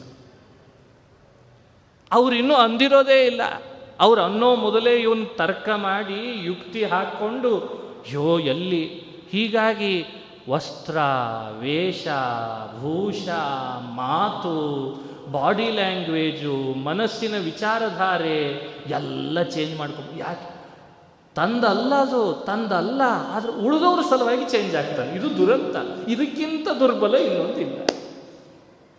ಅರೆ, ನೀನೊಬ್ಬ ಭಕ್ತನೋ, ನೀನೊಬ್ಬ ದೈವ ಭಕ್ತನೋ, ನೀನು ದೈವವನ್ನು ನಂಬಿದವನೋ, ದೈವದ ಮಾತಿನಂತೆ ನಡೆಯುವವನೋ, ಶ್ರದ್ಧಾವಂತ, ನಿನಗ್ಯಾಕೋ ಇಂಥ ದುರ್ಬಲ? ನೀನು ಬಲ, ದುರ್ಬಲ ಬೇಡ. ಇದನ್ನು ಕೃಷ್ಣ ಇಟ್ಕೊಂಡು ಹೇಳ್ತಾನೆ, ಕಾಮರಾಗ ವಿವರ್ಜಿತಂ ಬಲಂ ಅಹಂ ಅಂತ. ನೀನು ಬಲವಂತನಾಗು, ನೀನು ದುರ್ಬಲವಂತನಾಗಬೇಡ, ಬಲಿಷ್ಠನಾಗು. ಯಾಕೆಂದರೆ ಆ ಬಲ ನನ್ನ ಆರಾಧನೆಯ ಪ್ರತೀಕ. ಅರ್ಥಾತ್ ಕೃಷ್ಣನ ಮಾತಿನ ಮರ್ಮ ಎಲ್ಲಿಗೆ ಮುಟ್ಟಿತು ಅಂದರೆ, ದೈವದ ಬಗ್ಗೆ ನಾವಿಡುವ ವಿಶ್ವಾಸದ ಬಲವೇ ಇಲ್ಲಿ ನಿಜವಾಗ್ಲೂ ಭಗವಂತ ಹೇಳುವ ಬಲ ಅಂತ ಚಿಂತನೆ ಮಾಡ್ತಾನೆ. ಆ ವಿಶ್ವಾಸ ಅಳಗಾಡಿತು ಅಂದರೆ ಏನು ಉಪಯೋಗ ಇಲ್ಲ, ಅದನ್ನು ಅಳಗಾಡಿಸ್ಬೇಡ. ಕಾಮರಾಗ ಸೇರಿಕೊಂಡ್ರೆ ದೈವದ ಬಗ್ಗೆ ವಿಶ್ವಾಸ ಹಾನಿಯಾಗ್ತದೆ. ಕಾಮರಾಗ ದೂರ ಆದವನಿಗೆ ದೈವದ ಬಗ್ಗೆ ವಿಶ್ವಾಸ ಅಚಲವಾಗಿರ್ತದೆ. ಅದಕ್ಕೆ ಕೃಷ್ಣ ಕಾಮರಾಗ ವಿವರ್ಜಿತಂ ಬಲಂ ಅಹಂ ಅಂತನ್ನೋ ಒಂದು ಮಾತಿನಲ್ಲಿ ನಮಗೆ ವ್ಯಾಖ್ಯಾನ ಮಾಡಿ ತೋರಿಸ್ತಾನೆ. ಹುಟ್ಟಿ ಇಷ್ಟು ವರ್ಷ ವಯಸ್ಸಾಗಿದೆ ನಮಗೆಲ್ಲ, ನಾವಿಟ್ಟ ದೈವದ ಮೇಲೆ ವಿಶ್ವಾಸದಿಂದ ನಮ್ಮ ಮನೆ ಒಳಗೆ ಒಬ್ಬರನ್ನಾದರೂ ನಾವು ಪರಿವರ್ತನೆ ಮಾಡೇವ? ದೈವ ಭಕ್ತರಲ್ಲಿ ಒಬ್ಬರನ್ನ ಯೋಚನೆ ಮಾಡ್ರಿ. ಮಕ್ಕಳನ್ನು, ಸೊಸೆಯನ್ನು, ಅತ್ತೆಯನ್ನು, ಮಾವನ್ನ, ಅನೇಕ ಸಂಬಂಧಗಳಿದ್ದಾವೆ, ಅನೇಕ ರಿಲೇಟಿವ್ಸ್ ಇದ್ದಾರೆ. ಯಾರಾದರೂ ಒಬ್ಬರನ್ನ ನಾವಿಟ್ಟ ದೈವದ ಬಗ್ಗೆ ನಂಬಿಕೆಯಿಂದ ಅವರನ್ನೂ ಕೂಡ ನಮ್ಮಂತೆ ದೈವ ಭಕ್ತರನ್ನಾಗಿ ಮಾಡಿದಿರ? ಒಬ್ರನ್ನೂ ಮಾಡಲಿಲ್ಲ ಅಂದ್ರೆ ಅರ್ಥ ಏನು? ಎಷ್ಟು ಜನರು ಮೊಬೈಲ್ ನಂಬರ್ ಕಾಂಟ್ಯಾಕ್ಟ್ ಇಟ್ಕೊಂಡಿದ್ದೀವಿ, ಫೋನ್ ಬುಕ್ ತುಂಬಿ ತುಳುಕ್ತಾ ಇದೆ ನಮ್ಮದೆಲ್ಲ. ಛೇ ಛೇ ಛೇ ಛೇ, ಒಬ್ರನ್ನಾದ್ರೂ. ಅರೆ, ಎಂಥ ಬಲನೋ ನಿಂದು! ಅದಕ್ಕೆ ಹೇಳಿದೆ, ದೇವರು ಕೊಟ್ಟ ಆ ವಿಶ್ವಾಸದ ಬಲ, ಸ್ನೇಹದ ಬಲ, ನಂಬಿಕೆಯ ಬಲ, ಬುದ್ಧಿಬಲ, ಇದನ್ನು ಸರ್ಟನ್ ಯೂಸ್ ಮಾಡಬೇಕು. ಎಲ್ಲ ಕಡೆಯಲ್ಲಿ ಹೇಗೆ ಯೂಸ್ ಮಾಡಬೇಕು ಅಂದರೆ, ಅಟ್ಲೀಸ್ಟ್ ಒಬ್ಬನನ್ನಾದರೂ ದೈವದ ಬಗ್ಗೆ ವಿಶ್ವಾಸ ಹುಟ್ಟಿಸುವವನನ್ನಾಗಿ ಮಾಡ್ತೇನೆ. ಒಬ್ಬರನ್ನ ಮಾಡೋ, ಕರ್ಕೊಂಡು ಬಾ ನಿನ್ನ ಹತ್ರ. ನಂಬಲ್ಲ ದೇವರನ್ನ ಅಂದವನಿಗೆ ನಂಬಿಸು, ಒಪ್ಪಲ್ಲ ದೇವರನ್ನ ಅನ್ನೋನಿಗೆ ಒಪ್ಪಿಸು. ಈಗ ಒಂದು ಹೊಸ ವಾದ ಶುರುವಾಗಿದೆ, ಭಾರಿ ಆಶ್ಚರ್ಯ ಆಗ್ತದೆ. ಏನು ವಾದ ಅಂದರೆ, ನಂಬದೇ ಇದ್ದರೆ ಬೇಡ, ನಮಗೇನಂತೆ, ಹಿಂಗೆ ಶುರುವಾಗಿದೆ. ಈಗ ನಂಬೋರ್ದೊಂದು ಗುಂಪೇ ಬೇರೆ, ನಂಬದೇವ್ರದವ್ರದ್ದೊಂದು ಗುಂಪೇ ಬೇರೆ. ಹಿಂಗೆ ಎಕ್ಸ್ಪೋಸೇ ಹೀಗೆ ಮಾಡ್ಲಿಕ್ಕೆ ಶುರು ಮಾಡಿದ್ದಾರೆ ಈಗ. ಅಂದರೆ ಪ್ರೀ ಪ್ಲ್ಯಾನ್ ಆಗಿ ಹೀಗೆ ಎಕ್ಸ್ಪೋಸ್ ಮಾಡ್ತಿದ್ದಾರೆ. ಇದು ಮುಂದೊಂದು ಇನ್ನು ದಿವಸ ಮತ್ತಷ್ಟು ಅನಾಹುತ ಆಗ್ತದೆ. ಈ ಏನು ವಿಭಾಗ ಇದೆ, ನಂಬುವ ಗುಂಪು ನಂಬದ ಗುಂಪು ಅನ್ನೋ ವಿಭಾಗ ಇದೆ, ಈಗ ಮಾಡಬಾರ್ದು ಅದನ್ನು. ಎಲ್ಲ ಚರ್ಚೆ ಮಾಡಿ, ವಿಶ್ವಾಸ ಮಾಡಿ, ತುಂಬ ವಿಮರ್ಶೆ ಮಾಡಿ ಮಾಡಿ ಮಾಡಿ ಕೊನೆಗೆ ಇಷ್ಟಾದರೂ ನಾ ದೇವರನ್ನು ಒಪ್ಪಲ್ಲ ಅಂತಾರಲ್ಲ, ಆಮೇಲೆ ಆ ವಿಭಾಗ ಶುರುವಾಯ್ತದೆ ದಾರ್ಶನಿಕರಲ್ಲಿ. ದಾರ್ಶನಿಕರಲ್ಲಿ ಆಸ್ತಿಕರು ನಾಸ್ತಿಕರು ಅಂತ ವಿಭಾಗ ಮೊದಲು ಮಾಡಲಿಲ್ಲ. ಮೊದಲು ಅವರವ್ರದೇ ವಿಚಾರಧಾರೆಗಳನ್ನು ಮೊದಲು ಬಿಂಬಿಸಿದ್ರಂತೆ. ಆ ಬಿಂಬಿಸಿದ ವಿಚಾರಧಾರೆಗೆ ಅನುಗುಣವಾಗಿ ಬೇರೆಯವರು, ಓಹೋ ಹಾಗಾದರೆ ದೇವರನ್ನು ಒಪ್ಪುವವರು, ದೇವರನ್ನು ಒಪ್ಪದವರು ಅಂತ ಆಮೇಲೆ ವಿಭಾಗವನ್ನು ತೋರಿಸ್ಕೊಟ್ರಂತೆ. ಈಗೇನಾಗಿಬಿಟ್ಟಿದೆ, ಮೊದಲೇ ಪ್ರಿಪೇರ್ ಆಗಿಬಿಟ್ಟಿರ್ತಾರೆ. ಏನಂತ, ನಾವು ದೇವರನ್ನು ಒಪ್ಪೋರು ಅಲ್ಲ ಅಂತ. ದೇವರನ್ನು ಯಾಕೋ ಯಾವತ್ತು ಚರ್ಚೆ ಮಾಡಿದೆಪ್ಪ ಅವನ ಬಗ್ಗೆ, ಯಾವತ್ತು ವಿಶ್ವಾಸ ಮಾಡಿದಿ, ಯಾವತ್ತು ಅವನ ಜೊತೆಗೆ ಮಾತನಾಡಿದಿ, ಏನಿಲ್ಲೇ ಇಲ್ಲ. ಮೊದಲೇ ಪ್ರಿಪೇರ್ ಆಗಿ ವಿಭಾಗ ಮಾಡಿದ್ರು ಹೆಂಗೋ?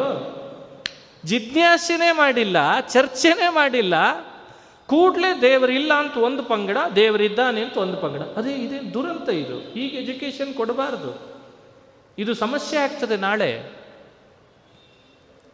ಅದನ್ನು ಕೃಷ್ಣ ನಿರೀಕ್ಷೆ ಮಾಡ್ತಿರ್ತಾನೆ. ಹುಟ್ಟಿಸಿದ ಪ್ರಜೆಗಳಲ್ಲಿ ನಾನಾ ವಾತಾವರಣ ಪರಿಸರಗಳನ್ನು ಕೊಟ್ಟು ಯಾವ ಬಲ ಇವನಲ್ಲಿ ನಿಜವಾಗ್ಲೂ ಎಕ್ಸ್ಪೋಸ್ ಮಾಡ್ತಾನೆ ಅಂತ ನಿರೀಕ್ಷೆ ಮಾಡ್ತಿರ್ತಾನಂತೆ ಭಗವಂತ. ನನ್ನ ಬಗ್ಗೆ ಆಸ್ತಿಕತೆಯ ಬಲವೋ, ಶ್ರದ್ಧೆಯ ಬಲವೋ, ಅಥವಾ ನಾಸ್ತಿಕತೆಯ ಬಲವೋ, ಇದನ್ನಿಟ್ಟುಕೊಂಡು ಕೃಷ್ಣ ಪರಮಾತ್ಮ ಬಲಂ ಬಲವತಾಂಚಾಹಂ ಕಾಮರಾಗ ವಿವರ್ಜಿತಂ ಅಂತನ್ನಂತ. ಎಂಥ ಅದ್ಭುತವಾದ ಮಾತು. ಮತ್ತೊಂದು ಮಾತು ಹೇಳ್ತಾನೆ, ಕಾಮ ಬೇಡ ಅಂತ ಅನ್ಬೇಡ, ಕಾಮ ನನ್ನ ಆರಾಧನೆಯ ಒಂದು ಪ್ರತಿಮೆಪ. ಯಾವ ಕಾಮ ನೋಡ್ರಿ, ಎಷ್ಟು ಕಳಕಳಿ ಇದೆ ದೇವರಿಗೆ. ಭಗವಂತ ಕೊಡುವಂತಹ ಆ ಯೋಜನೆಗಳಲ್ಲಿ ಆವಾಗಲೇ ಹೇಳಿದೆ, ಬಲ ಅನ್ನೋದು ಒಂದು ಯೋಜನೆ, ಒಂದು ಪ್ರಾಜೆಕ್ಟ್, ಕಾಮ ಅನ್ನೋದು ಮತ್ತೊಂದು ಪ್ರಾಜೆಕ್ಟ್ ಅಂತೆ. ಇದು ಜೀವರಿಗೆ ಕರುಣಾಸಾಗರ ಶ್ರೀಹರಿ ಹಂಚಿಕೊಟ್ಟಂಥ ಅಪೂರ್ವ ಸಾಗರವೇ ಕಾಮಸಾಗರ. ಕಾಮ ಇಚ್ಛೆ, ಯಥೇಚ್ಛವಾದ ಇಚ್ಛೆ. ಅಲ್ಲಲ್ಲಿ ಯೋಚನೆ ಕೂತಾಗ ಒಂದು ನೆನಪಿಗೆ ಬರ್ತಿರ್ತದೆ, ಒಂದು ಕಲ್ಲು, ಅದಕ್ಕೆ ಬಯಸುವ ಶಕ್ತಿ ಇಲ್ಲ, ಬಯಸಿದರೆ ಪಡೆಯುವ ಶಕ್ತಿ ಇಲ್ಲ, ಪಡೆದದ್ದನ್ನು ಅನುಭವಿಸುವ ಶಕ್ತಿಯೂ ಇಲ್ಲ. ನೋಡಿದ್ರೆ ಎಲ್ಲಿ ತನಕ ಹೋಗಿದೆ, ಬಯಸೋದಿಲ್ಲ, ಪಡೆಯೋದಿಲ್ಲ, ಪಡೆದ್ರೆ ಅನುಭವಿಸೋದಿಲ್ಲ. ಇದು ಕಲ್ಲು, ಅದಕ್ಕೆ ಕಲ್ಲು ಅಂತ ಕರೆದದ್ದು. ಕಲ್ಲು ಅಂತ ಯಾವಾಗಲೂ ಯಾರನ್ನು ಬೈಯುಗಳ ಶಬ್ದ, ಕೆಲವು ಕಡೆ ಬೈತಿರ್ತಾರೆ, ಏನು ಕಲ್ಲಿದ್ದಾಗಿದ್ದೀಯಲ್ಲ, ಕಲ್ಲಿದ್ದಾಗಿದ್ದೀಯ ಅಂದ್ರೆ ಅರ್ಥ ಏನು, ಅರ್ಥ ಅದಕ್ಕೆ ಏನು ಅಭಿಪ್ರಾಯ, ಏನಂತೆ ಬಯಸಲ್ಲ, ಹೋಗಲಿ ಬಯಸಿದ್ದನ್ನು ಪಡೆಯೋ ಪ್ರಯತ್ನ ಆದರೂ ಮಾಡ್ತಾನ, ಅದೂ ಇಲ್ಲ, ಪ್ರಯತ್ನ ಪಟ್ಟ ಮೇಲೆ ಸಿಕ್ಕರೆ ಚೆನ್ನಾಗಿ ಉಪಭೋಗಿಸ್ತಾನ, ಅದೂ ಇಲ್ಲ. ಅವನಿಗೆ ಏನಂತ ಬೈತಿರ್ತಾರೆ, ಕಲ್ಲಿದ್ದಂಗೆ ಇದೆಯಲ್ಲ, ಏನು ಹಣೆ ಬಾರ ಹಿಂಗಾದ್ರೆ ನೋಡಿ. ನಮ್ಮನ್ನು ಬೈಯುವಾಗ ಕಲ್ಲು ಅಂತ ಶಬ್ದ ಬಳಸ್ತಾರೆ. ಇಷ್ಟನ್ನು ಎಕ್ಸ್ಪ್ಲನೇಷನ್ ಯಾಕೆ ಕೊಟ್ಟೆ ಅಂದರೆ, ಕಾಮಹ ದೇವರು ಕೊಟ್ಟ ಬಹಳ ದೊಡ್ಡ ಉಡುಗೊರೆ ಏನು ಅಂದರೆ ಜೀವನಿಗೆ ಕಾಮಹ, ಬಯಸು. ಬಯಕೆ ಹುಡದೆ ಇದ್ರೆ ಪ್ರವೃತ್ತಿ ನಡೆಯಲ್ಲ. ಎನಿ ಒನ್ ಪರ್ಸನ್, ಒಬ್ಬೊಬ್ಬ ವ್ಯಕ್ತಿ ತನ್ನ ಬದುಕಿನಲ್ಲಿ ಇಷ್ಟೆಲ್ಲ ಕ್ರಿಯಾಶೀಲತೆಯಲ್ಲಿ ತೊಡಗ್ತಿದ್ದಾನೆ ಅಂದರೆ ಅದರ ಹಿಂದೆ ಅವನ ಒಳಗಿರುವಂಥ ಬಯಕೆಗಳು. ಸಪೋಸ್ ಏನಾದರೂ ಈ ಪ್ರಪಂಚದ ಸೃಷ್ಟಿಯ ಹಿಂದೆ ಈ ಬಯಕೆ, ಅರ್ಥಾತ್ ಈ ಕಾಮ ಅನ್ನೋ ಒಂದು ಸಿಸ್ಟಮನ್ನು ಏನಾದ್ರು ಡಿಲೀಟ್ ಮಾಡಿದ ಅಂದರೆ, ಆಪ್ಷನನ್ನು ಕೃಷ್ಣ ಈ ಕೆಳಗೆ ಹಾಕ್ಕೊಂಡ ಕಲ್ಲು ಬೇರೆ ಅಲ್ಲ, ನಾವು ನೀವು ಬೇರೆ ಅಲ್ಲ. ಹೇಗಿರ್ತದೆ ಒಂದು ಕಲ್ಪನೆ ಮಾಡಿಕೊಳ್ಳ್ರಿ.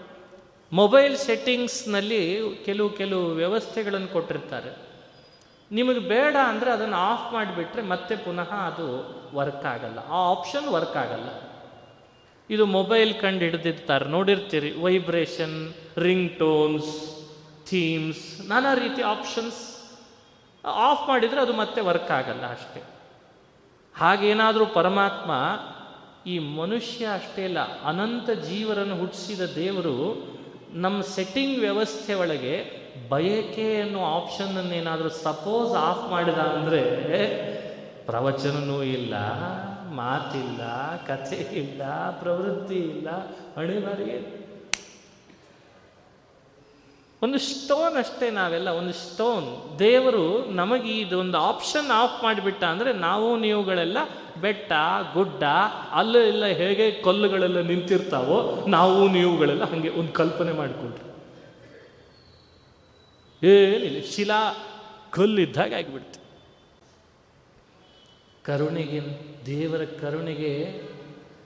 ದೇವರ ಕರುಣೆಗೆ ಎಲ್ಲೇ ಇಲ್ಲ ಅನ್ನಲಿಕ್ಕೆ ದೇವರು ನಮ್ಮೊಳಗೆ ಹುದುಗಿಸಿದ ಆ ಬಯಕೆ ಅನ್ನೋ ಆಪ್ಷನ್ ಇದೆಯಲ್ಲ, ಅದು ಅದ್ಭುತವಾದ ಆಪ್ಷನ್.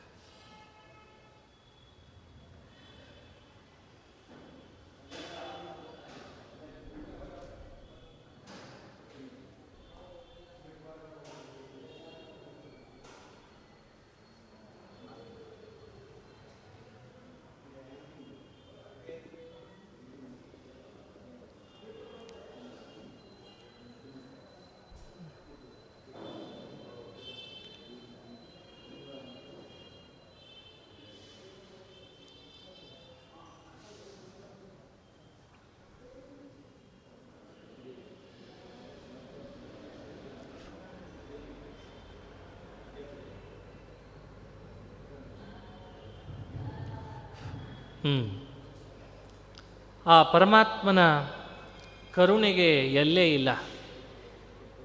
ಕರುಣಾಸಾಗರ ಶ್ರೀಹರಿ ಕೊಟ್ಟ ಆ ಬಯಕೆ ಬಹಳ ಅದ್ಭುತವಾದದ್ದು. ಇಲ್ಲೊಂದು ದುರುಪಯೋಗ ನಡೀತದೆ. ಆವಾಗಲೇ ಬಲದ ಬಗ್ಗೆ ದುರುಪಯೋಗ ಹೇಗೆ ಅಂತ ಸ್ವಲ್ಪ ಎಕ್ಸ್ಪ್ಲೇನ್ ಮಾಡಿದೆ ಅಷ್ಟೇ. ಅದನ್ನು ನಾವೇ ನಮ್ಮ ಜೀವನದಲ್ಲಿ ನಾವೇ ನೋಡ್ಕೊಳ್ಬೇಕು. ನಾವೆಷ್ಟು ಬಲವನ್ನು, ಎಷ್ಟು ಪರ್ಸೆಂಟೇಜ್ ದುರುಪಯೋಗ ಮಾಡ್ತೇವೆ, ಎಷ್ಟು ಪರ್ಸೆಂಟೇಜ್ ಸದುಪಯೋಗ ಮಾಡ್ತೇವೆ. ಎಲ್ಲ ಪ್ರೊಜೆಕ್ಟ್ಗಳ ಬಗ್ಗೆ ವಿವರಣೆ ಕೊಟ್ಟೆ ನಾನು. ಹಾಗೆ ಕಾಮವೂ ಕೂಡ ದುರುಪಯೋಗ ಆಗ್ತದೆ. ಕಾಮದ ದುರುಪಯೋಗ ಹೇಗೆ? ಶ್ರೀಕೃಷ್ಣ ಹೇಳುವ ಮಾತಿನಲ್ಲಿ ಧರ್ಮ ವಿರುದ್ಧ ಕಾಮ, ಧರ್ಮ ಅವಿರುದ್ಧ ಕಾಮ, ಇದು ಕೃಷ್ಣನ ಮಾತು. ಧರ್ಮ ವಿರುದ್ಧೋ ಭೂತೇಶು ಕಾಮೋಸ್ಮಿ ಭರತರ್ಷಭ. ಕಾಮ ಧರ್ಮಕ್ಕೆ ವಿರುದ್ಧವಾದದ್ದು ಇರ್ತದೆ, ಧರ್ಮಕ್ಕೆ ಅವಿರುದ್ಧವಾದದ್ದು ಇರ್ತದೆ. ಎಷ್ಟು ಅದ್ಭುತ ಕೃಷ್ಣನ ಮಾತು. ನೀನು ಬಯಸ್ಲಿ ಅನ್ನೋ ಆಪ್ಷನನ್ನು ನಾನೇ ಇಟ್ಟೆ, ನಾನು ಆನ್ ಮಾಡಿದೆ, ಸೃಷ್ಟಿಗೆ ತಂದೆ, ಏನು ಬಯಸ್ತಿ ಬಯಸ್ಸು ಅಂತಂದೆ. ಆದರೆ ನೀನೇನು ಮಾಡಿದೆ ಅಂದರೆ ನನ್ನ ಇಚ್ಛೆಗೆ ಅನುಗುಣವಾದ ಧರ್ಮಕ್ಕಿಂತ ಹೆಚ್ಚು ಧರ್ಮಕ್ಕೆ ವಿರುದ್ಧವಾದದ್ದನ್ನೇ ನೀನು ಬಯಸ್ಬಿಟ್ಟಿ. ಇದೇ ದುರಂತ. ಕೃಷ್ಣ ನಿರೀಕ್ಷೆ ಮಾಡೋದು ಯಾವುದನ್ನು? ಧರ್ಮಕ್ಕೆ ವಿರುದ್ಧ ಆಗದ ಕಾಮವನ್ನು ಬಯಸಲ್ಲ. ಬಯಕೆಗೆ ಕೃಷ್ಣ ಹೇಳಿದ್ದು ಒಂದೇ ಒಂದು ವ್ಯವಸ್ಥೆ, ಧರ್ಮಕ್ಕೆ ವಿರುದ್ಧ ಆಗದೇ ಇರೋ ಹಾಗೆ ನೋಡ್ಕೋ. ಇದು ತಪ್ಪೆ, ಈ ಕಳಕಳಿ ತಪ್ಪೆ ಕೃಷ್ಣನಲ್ಲಿ. ಕೆಲವರಂತಾರೆ ಈ ಧರ್ಮ ಗಿರ್ಮ ಎಲ್ಲ ಸೈಡ್ಗೆ ಇಟ್ಬಿಡಿ, ಬಯಕೆ ಮುಖ್ಯವೋ ಧರ್ಮ ಮುಖ್ಯವೋ. ಇಲ್ಲಿ ತೊಳಲಾಟ ಶುರುವಾಗಿದೆ ಇತ್ತೀಚೆಗೆ. ಯಾರೋ ಕೇಳಿದರು, ಬಯಸಿಬಿಡ್ತೇನೆ ಆಮೇಲೆ ಧರ್ಮ ಕೇಳಲಿಕ್ಕೆ ಬರ್ತಾನೆ. ಬಯಸಿ ಆಗಿದೆ, ಧರ್ಮ ಕೇಳಿದ, ಇದು ಧರ್ಮವೋ ಅಧರ್ಮವೋ ಅಂತ. ಈಗ ಉತ್ತರ ಏನು? ಬಯಸಿದ್ದೆಲ್ಲ ಧರ್ಮವಾ? ಅಥವಾ ಧರ್ಮವನ್ನು ಬಯಸ್ಬೇಕಾ? ಆಪ್ಷನ್ ಅಲ್ಲ ಇದು. ನಾ ಬಯಸಿದೆ ಅಂತ ಅದಕ್ಕೆ ಧರ್ಮ ಹಚ್ಚಬೇಕಂತೆ. ಈಗ ಹಂಗೆ ಶುರು ಆಗಿದೆ. ಇವ ಯಾವುದನ್ನು ಬಯಸಿರ್ತಾನೆ ಅದ್ರ ಹಿಂದೆ ಮತ್ತೆ ಹುಡುಕ್ಲಿಕ್ಕೆ ಹೋಗ್ತಾನೆ, ಇದು ಧರ್ಮವೋ ಹೌದೋ ಅಲ್ಲೋ ಅಂತ. ಅಪ್ಪಿ ತಪ್ಪಿ ಯಾರಾದರೂ ಅದು ಅಧರ್ಮ ಅಂತ ಅಂದರು ಅಂದರೆ ಅವರೇ ಸರಿ ಇಲ್ಲ ಅಂದುಬಿಡ್ತಾನೆ. ಮುಗದೆ ಹೋಯ್ತು ಅಲ್ಲಿಗೆ. ಅವರು ಸರಿ ಇಲ್ಲ, ನಾನು ಬಯಸಿದ್ದು ಸರಿ ಇದೆ, ನಾನು ಸುಮ್ಮನೆ ಬಯಸ್ತೇನಾ, ದೇವರು ಪ್ರೇರಣೆ ಮಾಡಿದ ಅಂತ ಬಯಸಿದೆ. ನೋಡಿ, ಇಲ್ಲಿದು ಶುರು ಆಗ್ತದೆ ಮತ್ತೆ. ದೇವರು ಏನು ಪ್ರೇರಣೆ ಮಾಡಿದ ಅಂತ ನಾನು ಬಯಸಿದೆ, ಆ ವಿಷಯದಲ್ಲಿ ನಾನು ಸ್ವತಂತ್ರ ಕರ್ತೃನ, ನನ್ನ ಮನಸ್ಸಿನಲ್ಲಿ ಹಾಗೆ ದೇವರು ಪ್ರೇರಣೆ ಮಾಡಿದ ಅಂತ ಬಯಸಿದೆ. ಈಗ ನೀವು ಅದಕ್ಕೆ ಅಧರ್ಮದ ಕಾರಣ ಕೊಟ್ಟರೆ ಸಾಧ್ಯನೇ ಇಲ್ಲ. ನಾನು ಬಯಸಿದ್ದೇನೆ, ಅದು ದೇವರ ಪ್ರೇರಣೆಯಲ್ಲಿ ಬಯಸಿದ್ದೇನೆ, ಅದಕ್ಕೆ ಕಾರಣ ಅಧರ್ಮ ಅಂತ ಕೊಡಬೇಡ್ರಿ. ಯಾಕೆ ದೇವರು ಪ್ರೇರಣೆ ಮಾಡಿದಾನಲ್ಲ ಅಂದಮೇಲೆ ಅದು ಧರ್ಮ. ಈಗ ಶುರು ತರ್ಕ ಯುಕ್ತಿ ಶುರು ಆಗ್ತದೆ. ಅದಕ್ಕೆ ಮನುಷ್ಯನಿಗೆ ಏನಾಗಿದೆ ಸಮಸ್ಯೆ ಇವತ್ತು? ಎಜುಕೇಷನ್ ಸಮಸ್ಯೆ, ಶೈಕ್ಷಣಿಕತೆಯಲ್ಲಿ ಸಮಸ್ಯೆ. ಕೃಷ್ಣ ಹೇಳಿದ,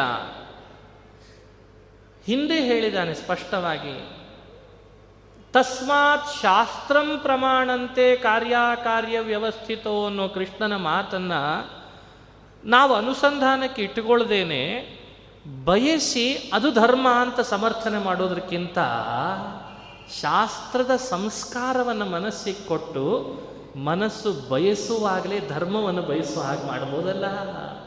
ಇದು ಕೃಷ್ಣ ನಿರೀಕ್ಷೆ ಮಾಡ್ತಿದ್ದಾನೆ. ಸಂಸ್ಕಾರ ತಪ್ಪಾಗಿ ಕೊಟ್ಟು, ಶಿಕ್ಷಣ ತಪ್ಪಾಗಿ ಕೊಟ್ಟು ಮಾಡಿದ ತಪ್ಪನ್ನು ತಪ್ಪಲ್ಲ ಅಂತ ವಾದಿಸಿ ಅದೇ ಸರಿ ಅಂತ ಅನ್ನೋದಕ್ಕಿಂತ ಸರಿಯಾದ ಸಂಸ್ಕೃತಿ, ಸರಿಯಾದ ಶಿಕ್ಷಣವನ್ನು ಮನಸ್ಸಿಗೆ ಕೊಟ್ಟು ಮನಸ್ಸು ಎಲ್ಲಿ ಹೋದರೂ ಸರಿಯಾದದ್ದನ್ನೇ ಬಯಸೋ ಹಂಗೆ ಮಾಡೋದಿದೆಯಲ್ಲ, ಅದನ್ನು ಧರ್ಮ ಅಂತ ಕೃಷ್ಣ ನಿರೀಕ್ಷೆ ಮಾಡ್ತಾನೆ. ಇದು ಇವತ್ತು ಸಮಾಜದಲ್ಲಿ ನಾವು ಸ್ಪಷ್ಟಪಡಿಸಬೇಕಾದ ವಿಷಯ. ಬಯಸಿ ಧರ್ಮ ಅಂತ ಹೆಸರು ಕಟ್ಟಬೇಡವೋ, ಏನು ಧರ್ಮ ಅದ ಅದನ್ನೇ ಮನಸ್ಸು ಬಯಸೋ ಹಾಗೆ ಮಾಡೋ, ಅದು ನಿಜವಾಗ್ಲೂ ಕ್ರಿಯೇಟಿವಿಟಿ. ಅಂದರೆ ಇದನ್ನು ಮಾಡಬೇಕು ಮನುಷ್ಯ. ಆದದ್ದನ್ನು ತುಂಬ ತಲೆ ಕೆಡಿಸ್ಕೊಳ್ಳೋ ವಿಷಯದ ಬಗ್ಗೆ ನಾನು ಮಾತಾಡ್ತಿಲ್ಲ. ನಡೆದೋಡು ದುರಂತಗಳನ್ನು ದೂರೋ ಉದ್ದೇಶ ನನಗಿಲ್ಲ. ಆದರೆ ಒಂದಂತೂ ಸ್ಪಷ್ಟ ಹೇಳ್ತೇನೆ, ಇವತ್ತು ನಮ್ಮ ನಿಮ್ಮೆಲ್ಲರ ಏನು ಮನಸ್ಸಿದೆ, ಅದೇನು ಬಯಸ್ತದೆ, ಅದಕ್ಕೆಲ್ಲ ಧರ್ಮದ ಹೆಸರನ್ನು ಕಟ್ಟೋ ಸಾಹಸ ಮಾತ್ರ ಮಾಡಬಾರ್ದು. ಆದರೆ ಒಂದು ಸತ್ಯ ಏನು ಹೇಳಿದ್ದು ಅಂದರೆ, ಏನು ಮನಸ್ಸಿದೆ ಕೊಡಬೇಕಾದ ಸಂಸ್ಕಾರ ಕೊಟ್ಟು ಏನು ಬಯಸ್ತದಲ್ಲ ಅದು ಧರ್ಮವನ್ನೇ ಬಯಸೋ ಹಾಗೆ ಮಾಡೋದಿದೆಯಲ್ಲ ಅದು ವಿಶೇಷ.